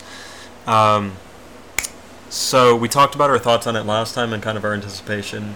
Now Yeah. we've seen it, From watching the trailer. and um, first of all, I feel like we're, we might have like somewhat divided thoughts. Like somewhat like uh, we have some thoughts that uh, pertain to like the first two, like the pilot, and then like it, some of those things actually changed in the third one. Yeah. You know? The third episode, is episode. that is that when the writer and director changed? Did he only do the pilot, or was it? Um, well, he he uh, he wrote the pilot, I think, but I mean that's that's kind of typical, anyways. Is like the showrunner will do the first one, like Bryan Fuller did the first one. Then that's usually how it'll be, and then like they'll just do a couple episodes and usually like the ending. But so he got so Bryan Fuller. I don't remember if we said this last time, but he was the showrunner, and then he got kicked off, and it's actually um, some like totally different people now. it's all these like kind of unknowns. Yeah, I, I kind of forget who. Let me let me see if we can pull that up. Uh, yeah, it's Gretchen J. Berg and Aaron Harberts, uh, who are like people that don't even have function. They don't have IMDb pages or Wikipedia pages. So Bryan Fuller was removed apparently because he didn't turn in his drafts fast enough. Some some sort of like internal drama like that. Um, but yeah, so he contributed heavily to the first two episodes, not to the third one. Um, I feel like it shows too, and, and not just Yeah. in the writing, but kind of the the tone. Um, I don't know, like the the costumes, the makeup, the general you know quality, yeah. and, and I'm sure the budget you know was different from the pilot to Mm-hmm. the third episode, the the real start, I guess, of the show. Mm-hmm. Um, for one thing, so I guess like we should just break down the pilot first, and you know pretty quickly. Um, I don't know if Um, so, so well, like the first two episodes kind of go go together well, and they're kind of more like movie like, right, than like a typical episode of a TV show. Um, but yeah, we start off on this planet, right, uh, this desert planet, and it's got the captain who, uh, like Captain Georgiou, yeah, right, and then we've got our main character, uh, Michael Burnham, uh, who who's a female, and they will remind you about that, even though the name is Michael. Um, and and they're like wandering in the desert, and they're walking around. And so the the pilot starts off. They're in this desert. They have this kind of oh, you know, this motivating speech, and then they they form the the the Starfleet logo. Even though you know, it's oh, like like uh, at one point Michael's like, "Oh, we just walked in a complete circle," and the captain's like, "Not a complete circle." It's like, dude, that's like very was- different than a circle. it was so it, after they were you know like oh i'm so smart and i don't know the whole it was a really a, cl- clearly it was like just like a cheesy beginning you know whatever so then we get they're they're on the bridge and they kind of like throw in um, what's his name Saru. saru Yeah, the science and officer. they kind of show oh like you know we both we're both smart you know Mm-hmm. let's we clearly have this rival dynamic and you've got Well, uh, so let me jump in. What they're kind of doing with with the main character, in my opinion, is what they've done in TV shows a lot in the past few years. Is basically write every character like they wrote Sherlock Holmes in the BBC reboot. Um, like just like this genius, like super super intellect, and like like uh, like way too cool for th- for their own good, basically, and Yeah. like they're not like other characters. Yeah. She she was human, but she also was raised on Vulcan by Spock's dad, and Mm-hmm. she was her parents are dead, so she's got this hero. You know, she she hates the Klingons, and oh, but she also is super smart. Um, and like she, she's she's smart down to like supposed to be able to do like complex mathematical equations in her head and like have the results immediately like in a very mathematical logical Oh. spock like way but then she can also, kick ass. But also she- she can kick ass. she's also ass. a great fighter. um, and also like is is supposed to have like the same like courage and like badassery as uh, Kirk. So this is what kind of bothers me. Instead of, you know, maybe creating two characters with maybe some of these qualities, like no, Mm-hmm. let's just just slap them together and just make this kind of Mary Sue tier character. She doesn't seem very flawed. You know, the Mm-hmm. Only time they even kind of show her struggling with anything was like dealing with some P- PTSD on Vulcan, you know, Mm-hmm. in some dome, like school dome, being shown her, her family being massacred for some reason. Mm-hmm. Um, and then it's just kind of like, oh, I, I, I mind melded, so I took those memories from you. So now you're now you're totally fine now. Mm-hmm. And and then you know when she's in prison, he's like, you're better than this. She outwits the the computer. Mm-hmm. yeah, she outwits the computer in a way that like you would think, oh, if it's this easy, like a lot of villains who get locked up would just be able to do this. Mm-hmm. Um, yeah, I don't know. It's it's there's like a lot of moments where like I don't know. You're going a bit far with like how how like capable you want this character to be when like she's a first officer. This is not the first Star Trek series, and we've seen many like like we've seen Picard, we've seen Kirk, we've seen many characters who are like far like should be far more capable because they're far more experienced and they're like they are captains and things like that where like they are not at all like this perfect and like well-rounded not just well-rounded but like excelling in everything that they do Yeah, I'm I'm the best fighter. I'm the smartest. Mm-hmm. I am the most unusual. I rose to the ranks this quickly. Yeah. So, I, okay, so like, yeah, we we that's that's what we think of Michael Burnham. Like, we It seems like a high budget fan fiction. it does. Um, but yeah, so like, we're definitely not fans of Michael Burnham. I did like her character more in the first two episodes Agreed. than in the third episode. Uh, where like, so we're we're gonna be jumping around between the three episodes a little bit here, um, rather than completely going in sequence. Like in the third episode, she's got this roommate, and like she's really rude to her, even though the roommate Tilly is like super nice at first and like awkward and is like sorry that I'm awkward, and instead Michael's response is like just to like be silent or to be like really rude, and I'm like, what what the heck, man, like. And then there's other moments where she's like, "No, I'm a person of, of honor, and I will always act with integrity." It's like, Whoa. what? And, and then like she proceeds to like break the laws again, and I'm just like, wait, so which, or are you like which? What are you supposed to be like? Somebody who like actually stands for something and is like well, and a she breaks into this like, lab and discovers nothing. Like she doesn't I- exactly know what the heck is even going on in Mm-hmm. that room. She's just like, "Wow, this is beautiful. I just illegally broke into this room and Yeah, and like not ten minutes later is she, is she like, I want I want to serve my sentence, and, and like do my time well, and appropriately. even you know like, she's what? she's like a prisoner. She did all this wrong, and Mm-hmm. and instead of you know I'm a prisoner, I should you know kind of not be a, a cold-hearted you know mutiny like, dick. I'm just gonna treat better. everyone like shit. And the only people that she even is somewhat good to was Saru, who Uh-huh. She was. She, you know, it's the opposite. She was a complete, yeah, you know, kind of an asshole to him the Mm-hmm. first, the first couple episodes, and now she's like, I'm so sorry, and you're so wonderful, and he's like, I don't trust you. yeah. So, um, And his effects. Speaking of him, the Yeah. quality of of Like, his he his costume and the way his mouth moves. Yeah, like he he looked fine like, in the first two episodes, and Maybe then in it the like third went one. from like CGI to. I don't remember it being CGI, but in the third episode, like it looks like he's just flopping his mouth up, like his little slit of a mouth, like just Like like, moving his head up and down a bunch of times, and then the words are supposed to like match up. Yeah. They really, and it was really distracting. yeah, because he moves his head up and down every time so that the mouths on the mask move, Yeah. uh, or the mouth on the mask moves, and it's it's really weird. Um, And we'll see in the next episode. Yeah. Maybe that was like just a bad prosthetic job, or Mm-hmm. you know, maybe it was. Maybe we just weren't really paying that much attention the first episode. Yeah. Well, so then the other thing is the first two episodes, particularly, like are shot in such a way that they don't feel like Star Trek at all. No. feels like a totally different show. I think it got a little bit better in the third one. It did. Those angles in the first episode, Yeah. it was just all over the place. really it's intense. randomly sideways. Constantly now cutting to different angles and like really Lens canted flare. angles. Um, is just like all over the place.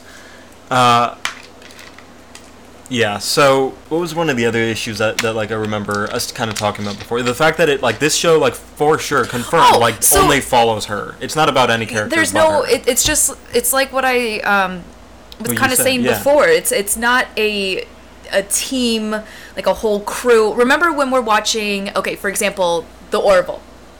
Or when we Mm-hmm. just watched, we did finally watch the third Star Trek uh, movie, Movie, yeah.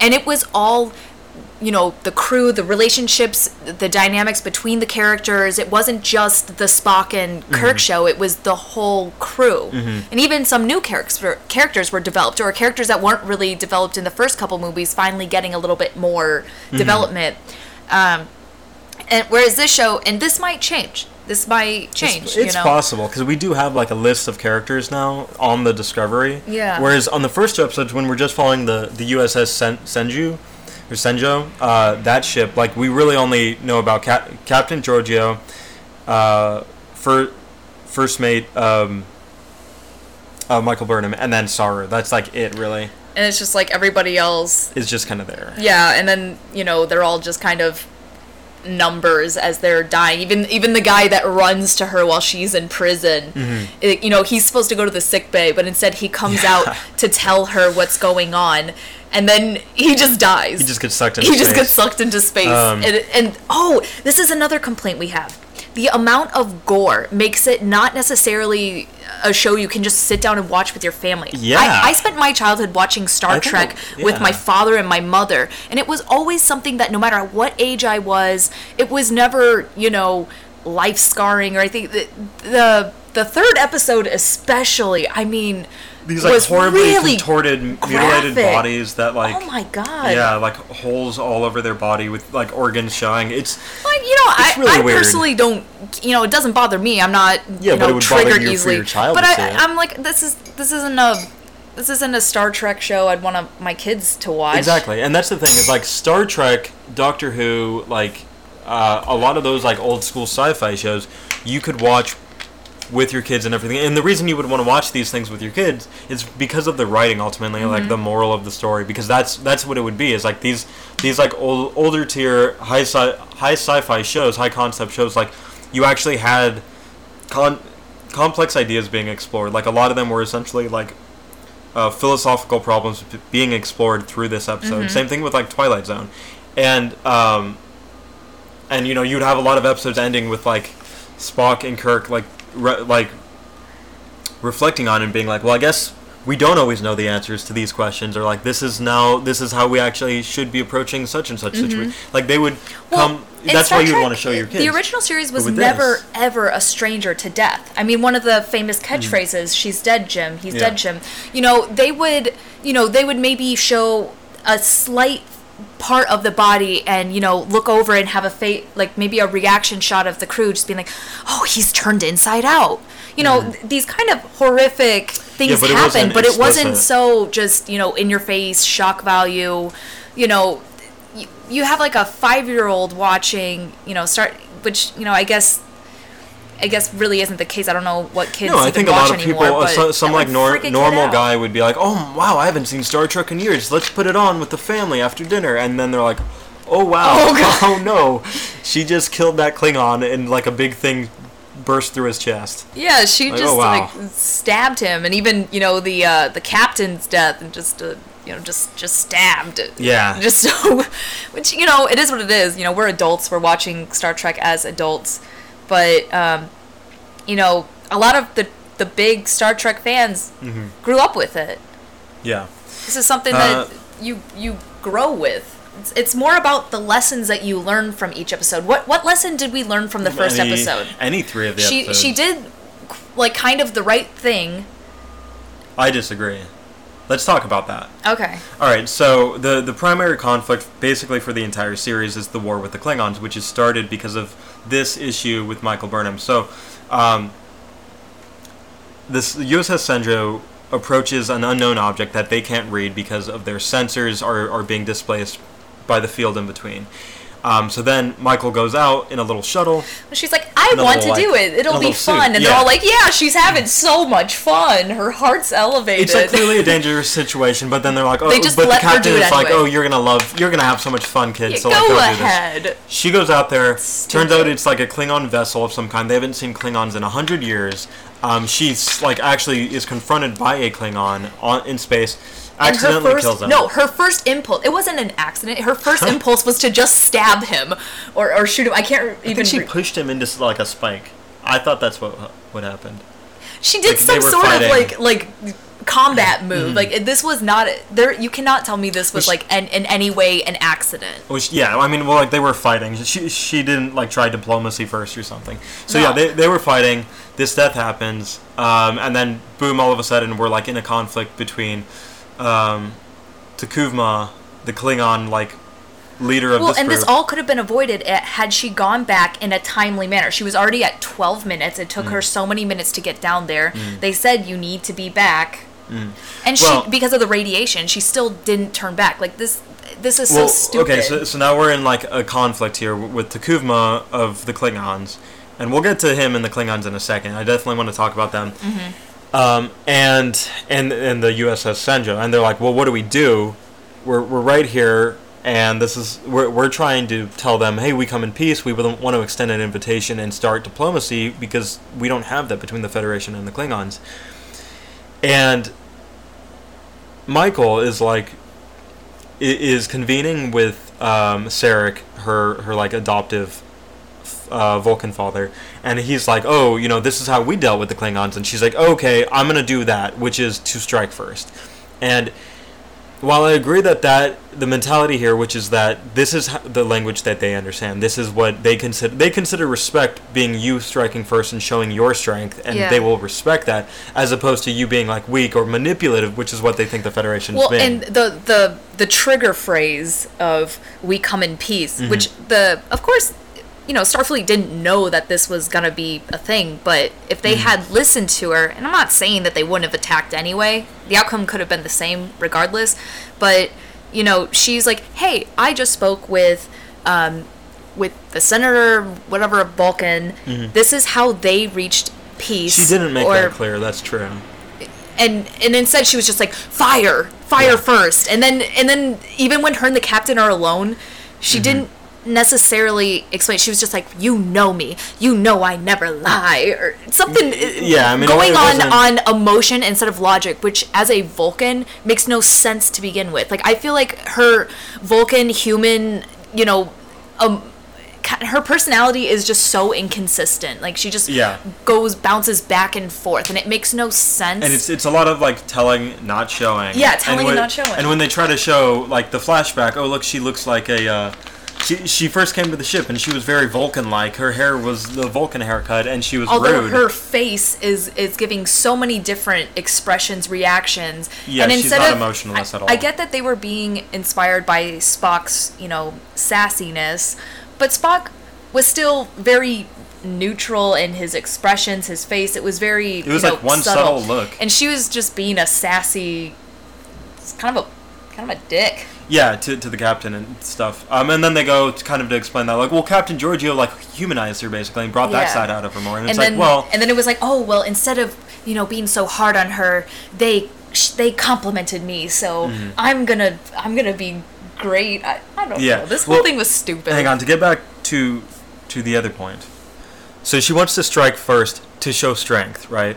And normally I would agree that this makes sense and that would probably avoid a conflict with them, right? And that's what you're you're arguing that she should have done that that that would have worked out. I disagree. I say that regardless T'Kuvma wanted to do this. T'Kuvma needed to have this conflict. That is that was his whole thing. So either way, he was going to start a war with the Federation, whether or not they said we come in peace, whether or not struck first or otherwise.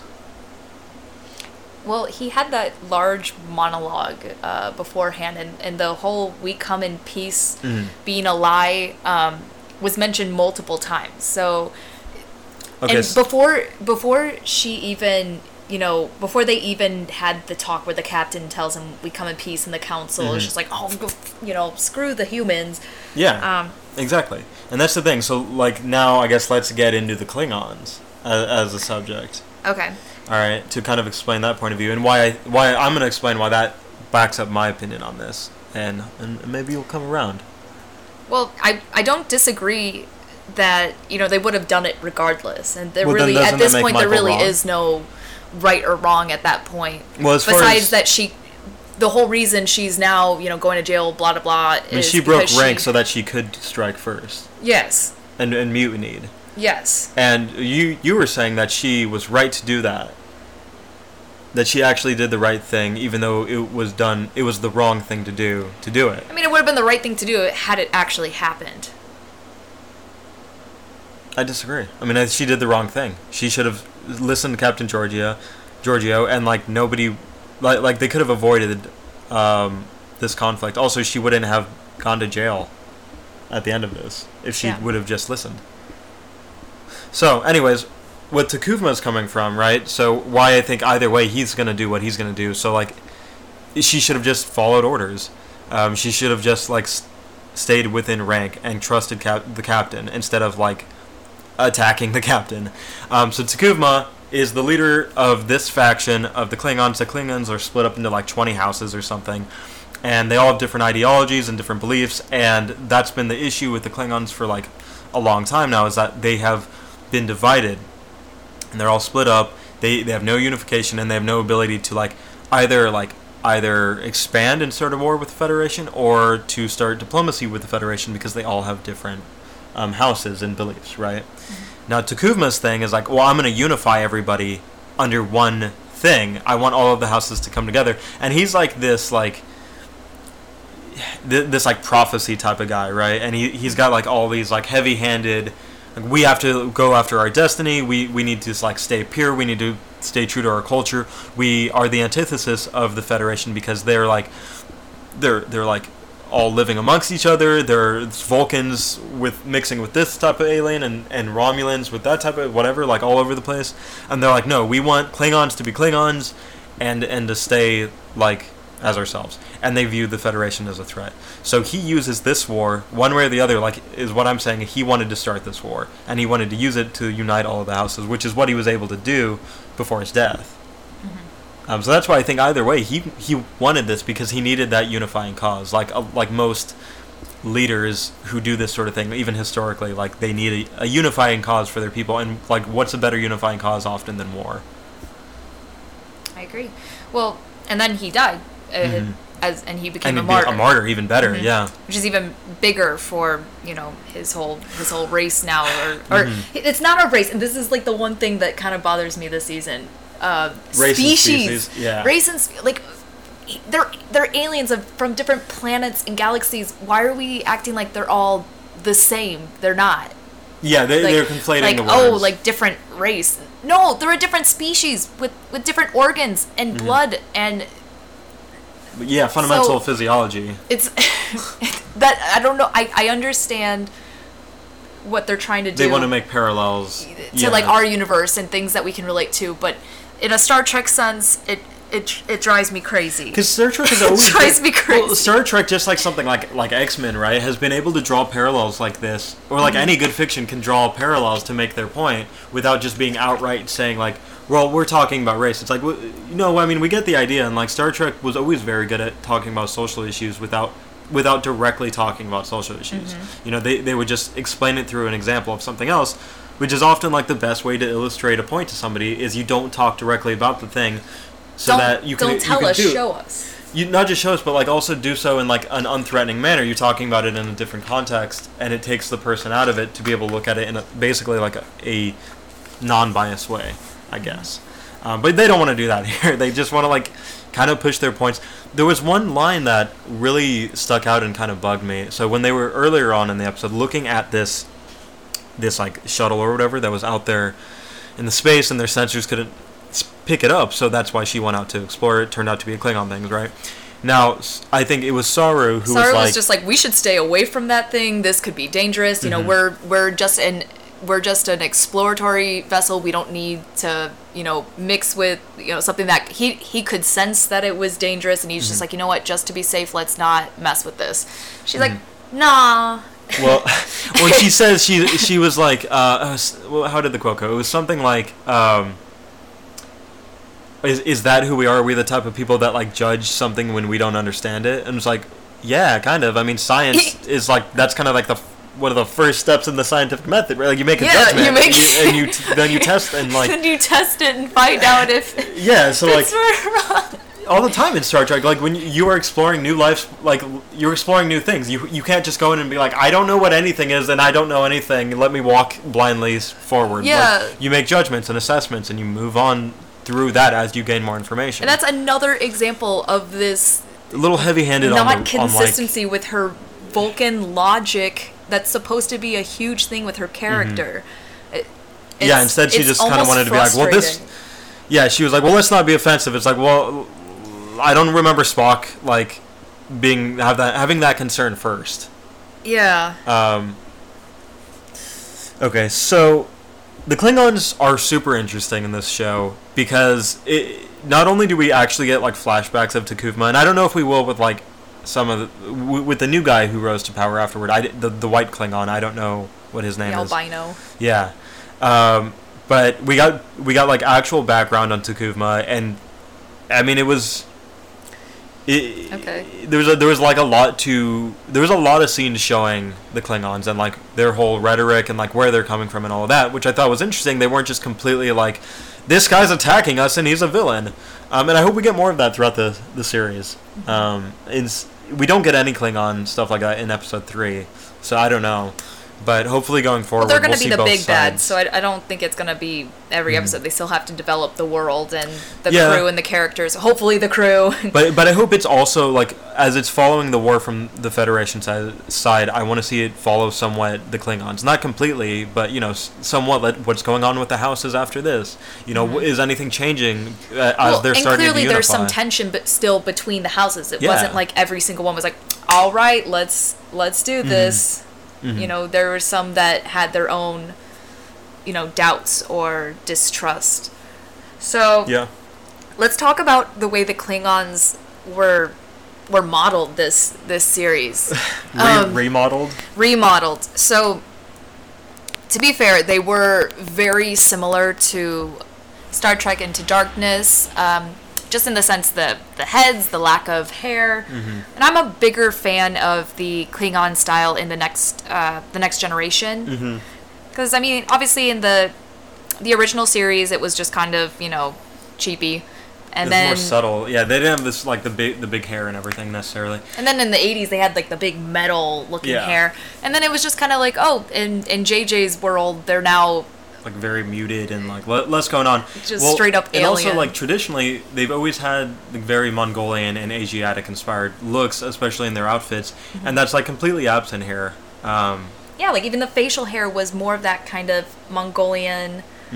they don't even have facial hair now. They don't have any hair. They're Yeah. just these bald, lizard like creatures. yeah, It's and and that's kind of the thing with a lot of the looks here is like a lot of it doesn't really fit with the whole. Oh, well, this is a prequel in the same universe. Well, it's like well, you kind of did a soft reboot here. Well, and I, I, I didn't recognize that they were even Klingons for like the first few, you know, maybe 10 minutes into the Mm-hmm. show. I was just like, wait, these are Klingons?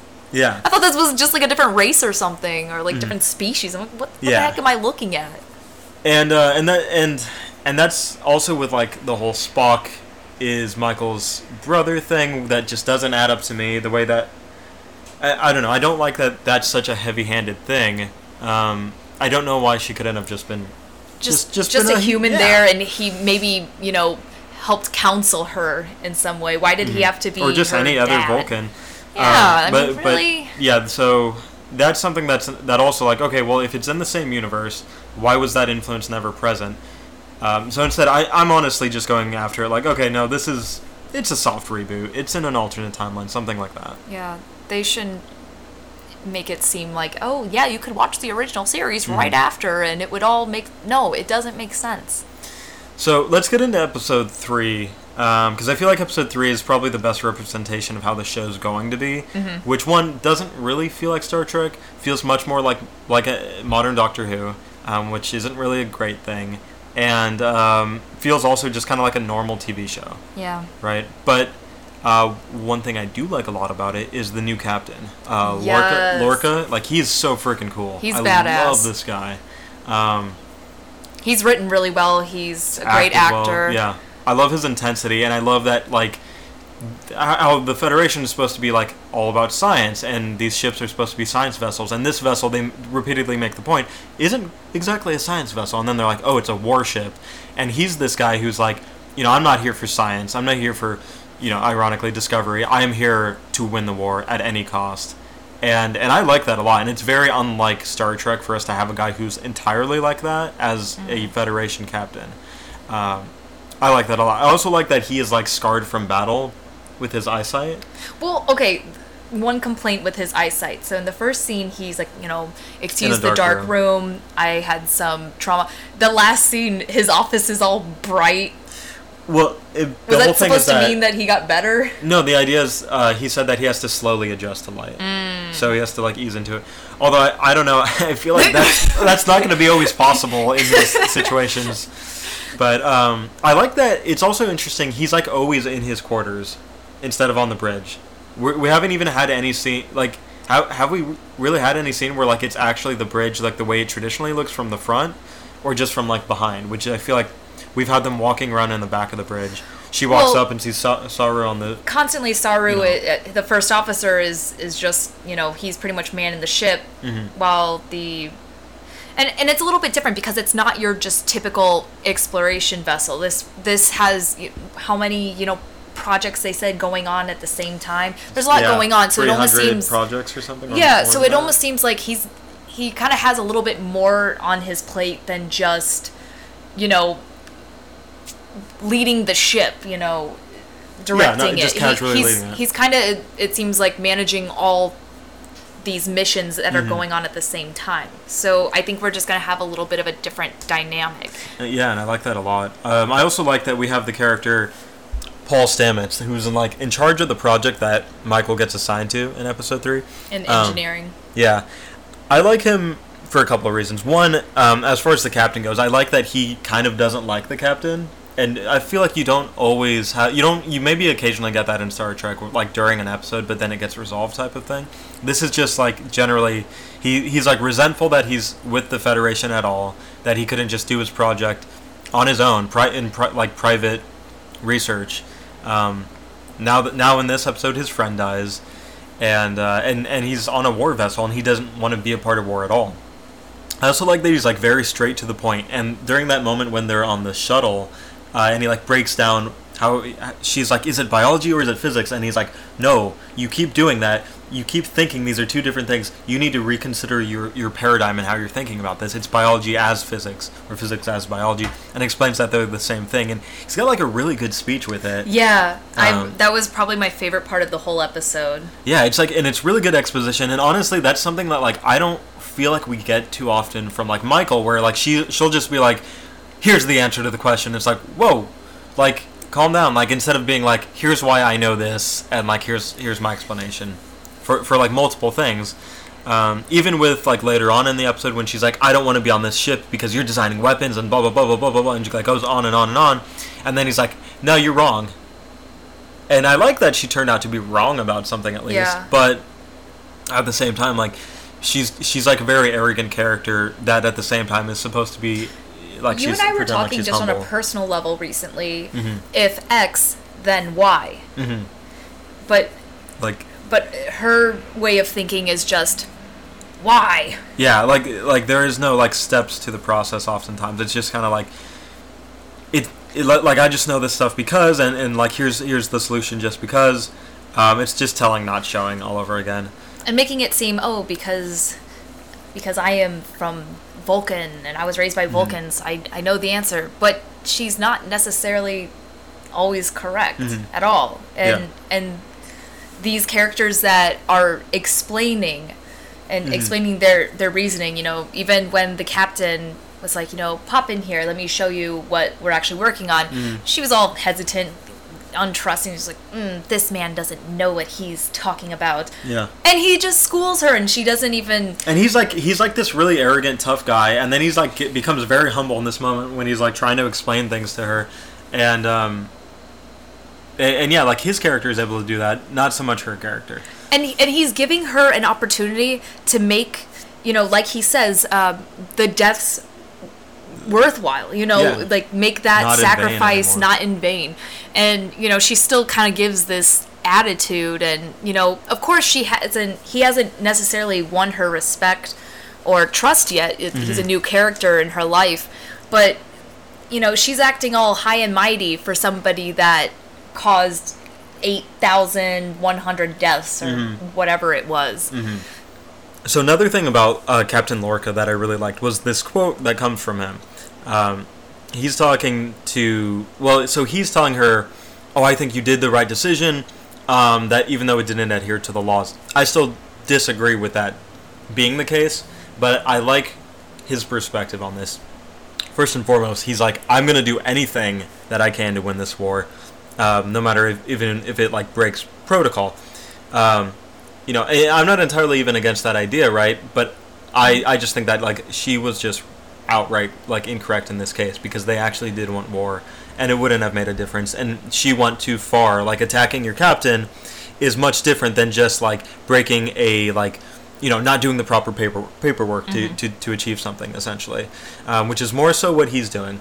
But the quote that I really like from him is he, he says universal law is for lackey is for lackeys context is for kings and context is for kings is the name of the episode as well and i, I thought that was really cool i, I like that they're saying like um, you, you know essentially you have to think outside the box you have to look at the context of the situation and you have to kind of approach every situation Well, and he's. Mm-hmm. he's a captain, so he under he understands that better than anyone, and that's where he sees that kind of potential from Mm-hmm. her. She risked her own, you know, her own status, her own rank, because she thought that she would be able to prevent, you know, this incident happening. Mm. However, you know, obviously that didn't go down, um, which still to this day I'm kind of confused that the captain invites her to come on this mission to Mm-hmm. catch the Klingon uh, leader, which, of course, she dies, and you know he dies too. But Mm-hmm. why didn't she take the body with him? Th- Basically, their whole Mm-hmm. mission kind of. well oh back to back to the second episode Why where wouldn't anyone have been well, questioning why she was on that ship with the captain? She says we don't want to kill the Klingons. We don't want to kill T'Kuvma because it would mar- make him a martyr, and that's probably what he wants. And she then kills him. So, um, yeah, that was really dumb. And I guess they're trying to be like, well, she was really emotionally driven by that. And it's like, well, why wasn't her phaser set to stun? yeah, I mean, this this is Yeah, once again, she could've just you know, stunned him. she's this tough, you know, completely logical, Mm-hmm. and and yet there's no explanation, no, you know, oh, I, I was impulsive or anything. She she's just like I'm guilty. You know, Mm. is she really remorseful for what she did, or are we even gonna go kind of back on those specifics, or are they we just gonna completely move past that? You know, she's a she's Mm-hmm. well, a she's on a new ship now. So there we go. Like, let's just move on. Yeah. Um, It's just kind of a weird. A lot of left me with a lot of questions. yeah. Uh, so I don't know. Is there anything else that we really want to talk about with these three episodes? The the comedy that they add into it, uh, randomly. Doesn't How, really. how sit did we right? feel? Uh, so her roommate, like, there's a scene where the abused- the sad abused roommate. The scene where she goes into the engineering room. Mm. And her roommate tells her that they have assigned seats, Yeah. and then she goes and is talking to Paul, Yeah. and he gives her this whole speech. He's like, "All right, well, we'll just go work on this. It's not like we have assigned seats." Yeah. And she just kind of goes to the spot and just looks at her.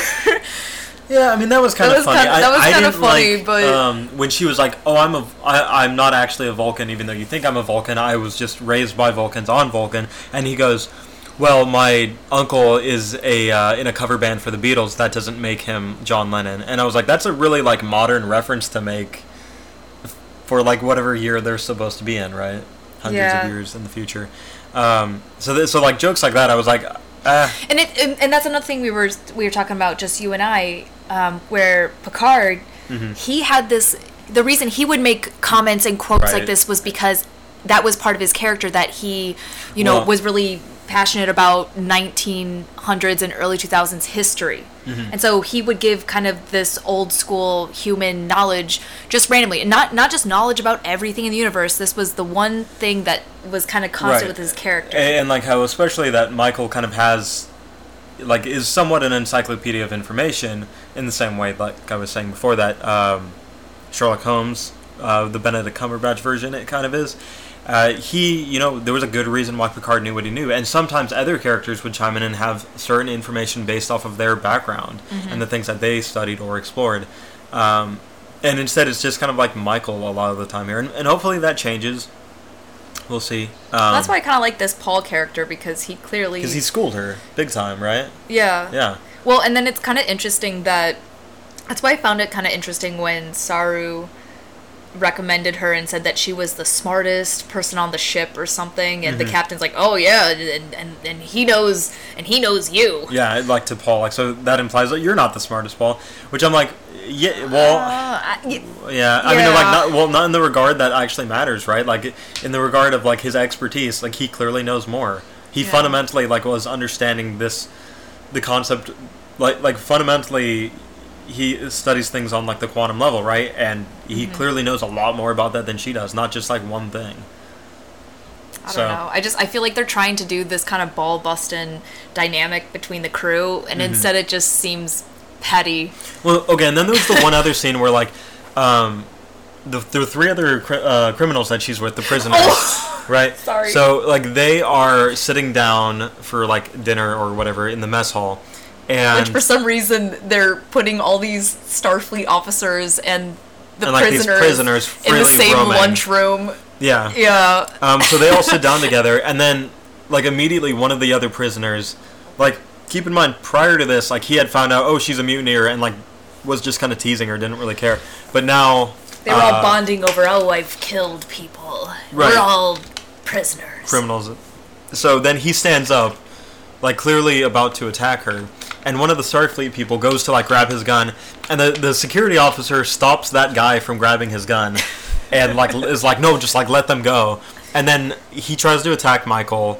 I, I, I guess like all of them go after Michael, and she like single handedly takes down the three other prisoners. All three of them. Yeah. And then just randomly person's like, the captain would like to see you. And there's all these officers just standing around that with all their guns. including the security and, officer. and we were just like, what? We Mm-hmm. had to pause the scene and just laugh for a minute. Mm-hmm. Just like, what? Um, and- Okay. And, then I guess that's the other thing. The security officer. Uh, I'm not. I, I don't really like have a strong opinion on her yet. She doesn't have any character. Yeah, she hasn't really like done anything, right? Yeah. So- She just she just kind of said who she was and then just makes faces in the background. Yeah, like she just makes reaction faces. disapproving faces and stuff. yeah, just hmm. Um, but yeah, so uh, and I guess the the like cliffhanger that they, they leave us with, right, is um, big kitty. yeah, like the the big alien antagonist from the other ship that they explore uh, is transported onto like a secret prison on the Discovery for Captain Lorca, and I guess like it's supposed to be ominous, but I'm like, I guess I don't know.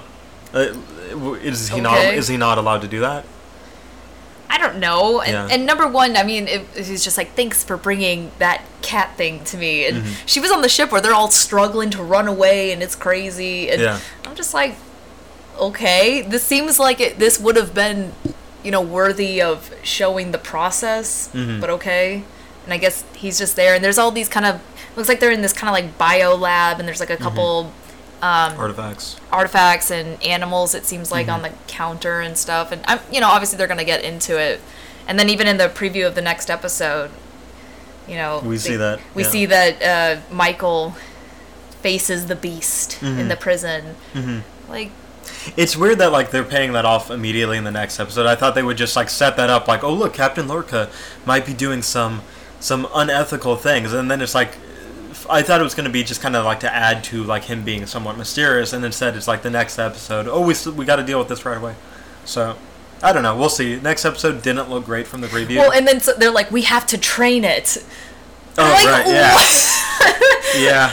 yeah. why So I mean, ultimately, like we do like the show. I think I like the show. Uh, I definitely have like problems with it, and it doesn't entirely feel like Star Trek, but I do enjoy it. Uh, I definitely like Lorca a lot more than I did Captain Georgiou. Um, I mean, I she was fine, I guess. Like she she just wasn't very interesting or like compelling. yeah I agree. Um, but Lorca is an awesome character, and I hope we see a lot more of him and I, I want to just see him like give speeches and stuff. Honestly. Yeah, he's had his writing. Um, him and Paul both have really good writing, and they're both fantastic actors. Yeah. Um, whereas Michael's character, the acting is completely Eh. inconsistent with what Yeah. her character is supposed to be. It seems like she never actually watched any of the original series, Spock. like at all. Yeah.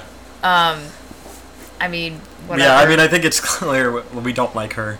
Yeah. Uh, as a character, but uh, maybe hey, maybe, she'll change. maybe she'll win us over. But Yeah. right now we're both team. You maybe know, maybe they're setting us up to dislike her so that she can have character development, and then we'll like her more later. Hopefully. And at the same time, you know, we haven't read reviews that anyone else has made, so you know, who knows? Maybe people are like loving the character and they hate the the two men telling telling her, Schooling her. yeah, like telling her she's wrong or just schooling her. Mm-hmm. Men always get the last word. All right. Well, I think that's it for Star Trek. Yeah, that's it for Star Trek. Until until next episode.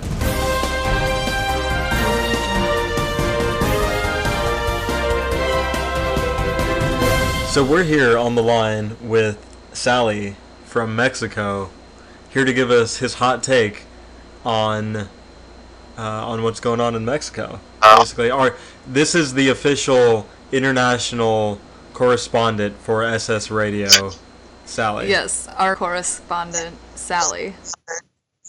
It sounds. You make it sound like it's such a big deal, but oh well, fuck it. You are a big deal. Oh wait. Oh yeah, that's true. So, Kinda. kinda. Uh, you're you're a big guy. For you. So, uh, so so for a bit of, of serious opinion piece, um, what what has been Yeah. your experience with the earthquake? You said that you weren't really affected by it where you're at. Well, no, I mean, since I live in the north part of Mexico, so we didn't feel it at all. I mean, I just found out about the earthquake like 15 minutes later than it happened. Because suddenly uh, we received a, a lot of messages and phone calls about, hey, are you all right? Uh, is everything okay? And I was like, what are you talking about? And, and people started questioning me about, well, there was an earthquake and stuff. And I was like, what do you mean an earthquake? And rapidly I looked it up, and there you go. There was a earthquake on the center of Mexico, what we call, well, the federal district, although we changed the name to Mexico City for some reason. I God knows why. Anyway, so yeah, it happened 7.1 and basically destroyed some buildings from the top down and it affected three cities that's Puebla, Oaxaca, and well, Ciudad de Mexico, or Mexico City in this case. Uh, confirmed deaths 238 deaths total already, combining all three cities, and a lot of injuries, and of course, a lot of damage on those cities.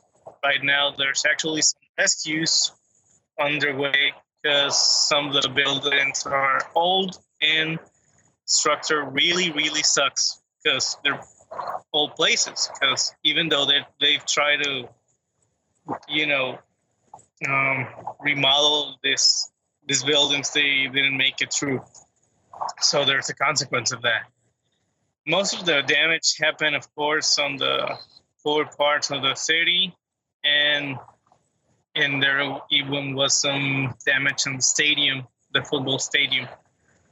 It, it cracked in half. Like you can see Wow. the. Yeah, I'm gonna send you a picture later, just you can see it. Uh, but but you can see it cleanly at at the half of it.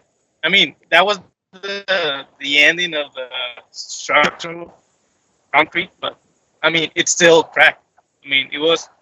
I, I wouldn't say amazing, but it was like wow. And, and of course, there was a flood of videos about uh, buildings falling down, about people running around, of the rivers moving so much.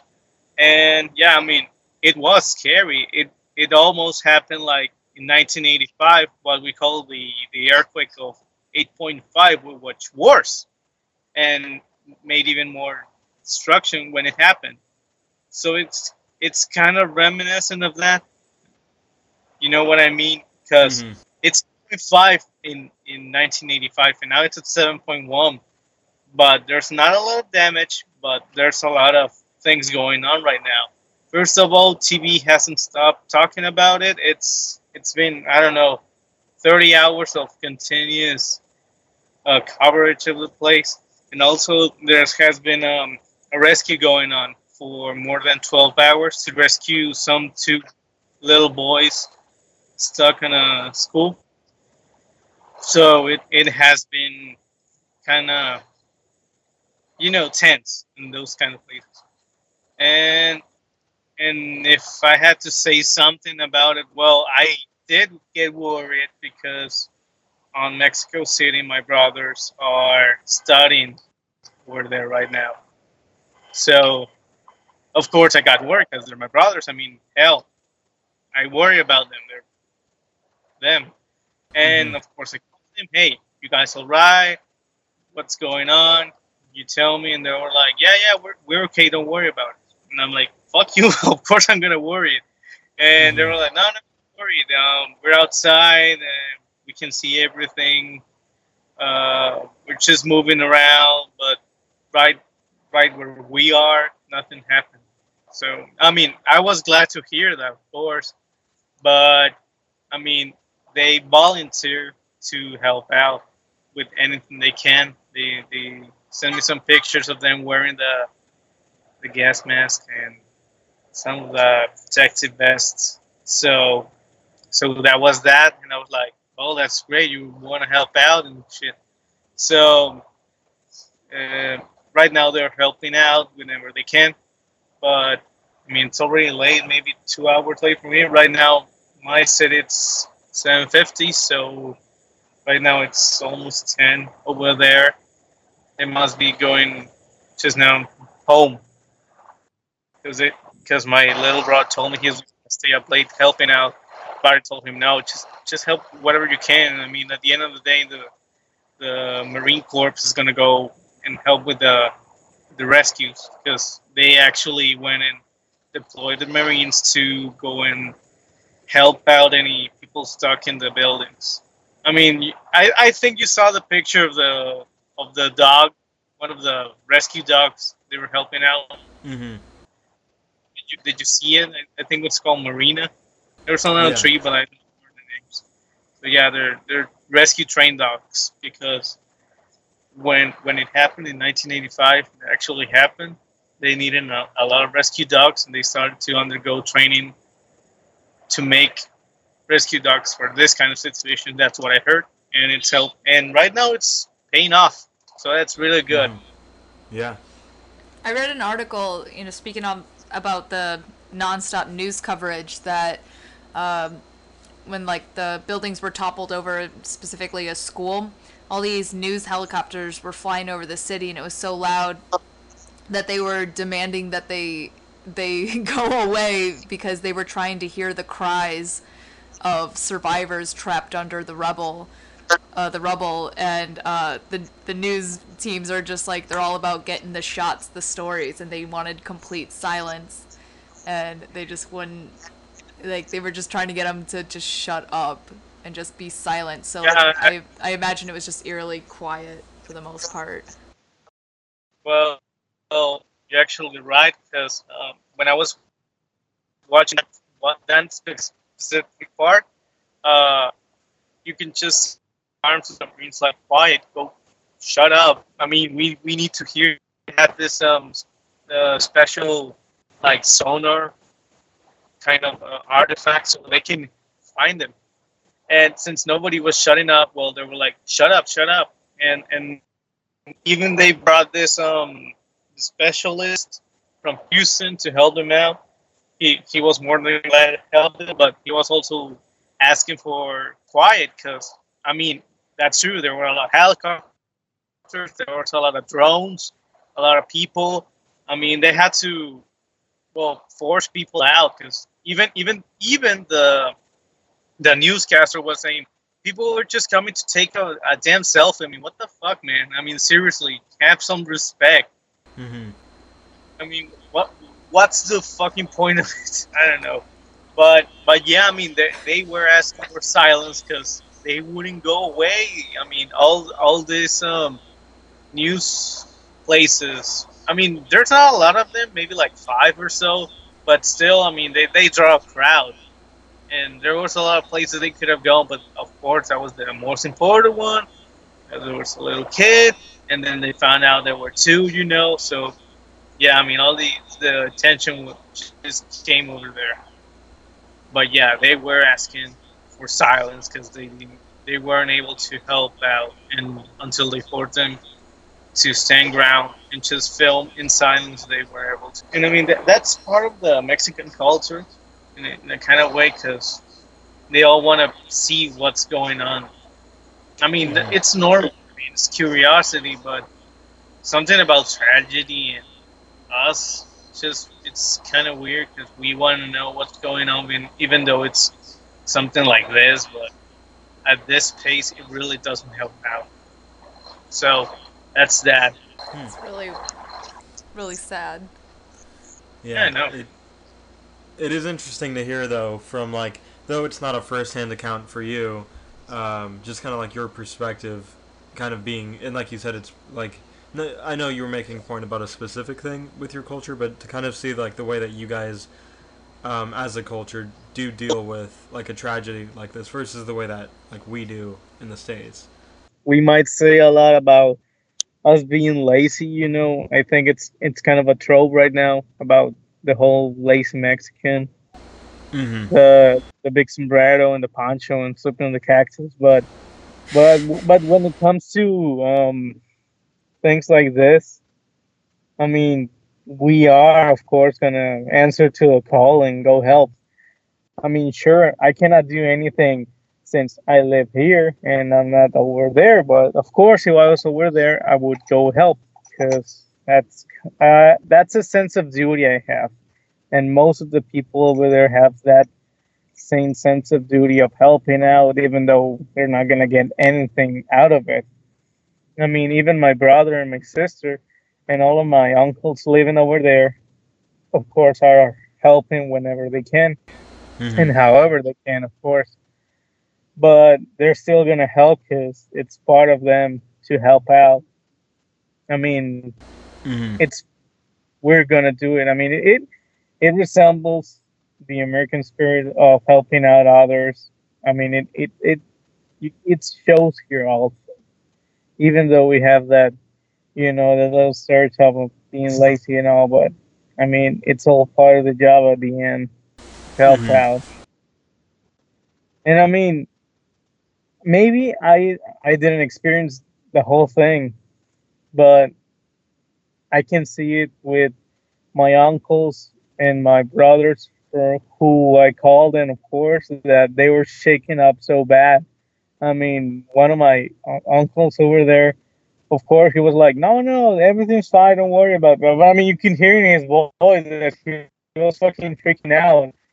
Mm-hmm. He, he was like, "No, no, no, no, everything's fine. Yeah, yeah, yeah. Don't worry." I mean, talking real fast, and and I know him with that. When he gets scared and stuff, and, and stuff, he gets like that. So I mean, I, I knew it.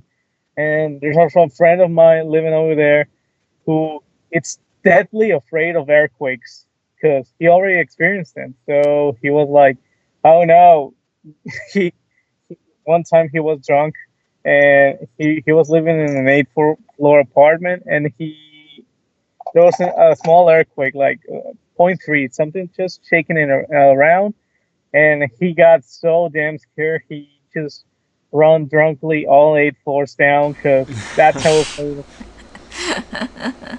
Yeah. Yeah. I, I was like, Are you serious? And he was like, Yep. I'm not kidding, man.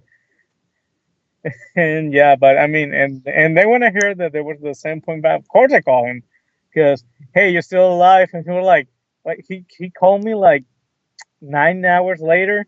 And we're like, Yeah, yeah, I'm fine, but of course I in my pants. And I was like, Well, I'm sure you shit your pants. I mean, I know you're deathly afraid of this. And he was, Yep. Yeah. Earthquakes are are spooky. I mean, Shelby, you're from California. Have you experienced? Yeah, nothing massive though. It's I it's think always been small ones. Yeah, I think the biggest one I have actually ever experienced was a two uh two point one. It happened like really far away from my house. And and and the only reason I knew it's because my my computer screen started to shake and I was like, oh that was weird. And, I- and I kept playing. Yeah, I mean, I've definitely like growing up in the desert in California, uh, experienced a lot of them. Like mainly waking up in the middle of the night because everything is shaking. Um, but you just kind of ride it out, and then it's, and then it goes away. Um, I mean, there's been worse ones out there that I didn't experience. My dad experienced one in Northern California that like destroyed a lot of things in his house. His house was okay, but just a lot of things got uh, like knocked off the walls and, and broken and had to be replaced later. But uh, that's like kind of the worst that has affected my life uh, directly. Well, apparently, so I went through an earthquake in 2008 when I was living in St. Louis, uh, which is near a fault line. I had to rec- I had to look this up because I actually didn't know how big it was, um, but apparently it was a 5.4, and it wasn't. It's saying that it was very strong, but I Well- don't necessarily remember it being that Well, is- big. It looks like it's saying it's also in it was in Illinois, not actually in yeah, Missouri. it says 35,000 people in St. Louis County were out of power and blah blah. So basically, I woke up at in the middle of the night and um like in my dream I was hearing all this these noises cuz I have all these trinkets and toys, so they were all on my shelf just rattling, making all this crazy noise and I was living on the top floor of a, a three-story home and uh, just out of for whatever reason, you know, I'm half asleep. I thought there was like a bomb or something. I don't I don't know. I'm not used to earthquakes. I've never lived through one. I've never really gone through one. So I like ran downstairs to see if my sister was okay and I was just like, "Whoa, I think there was an earthquake." And she slept through the whole thing and was like, "Okay." And I was, I don't know, I was like shaking because I was asleep and I don't know why, but I thought it was like, I thought St. Louis was being bombed. but nope, it was It's an earthquake. Korean- Yeah. I'm in the forest. The I think we're losing you. being Sally? Sally, we might have to go to Uh, commercial yes. break. We're losing you. Oh god, the earthquake got him.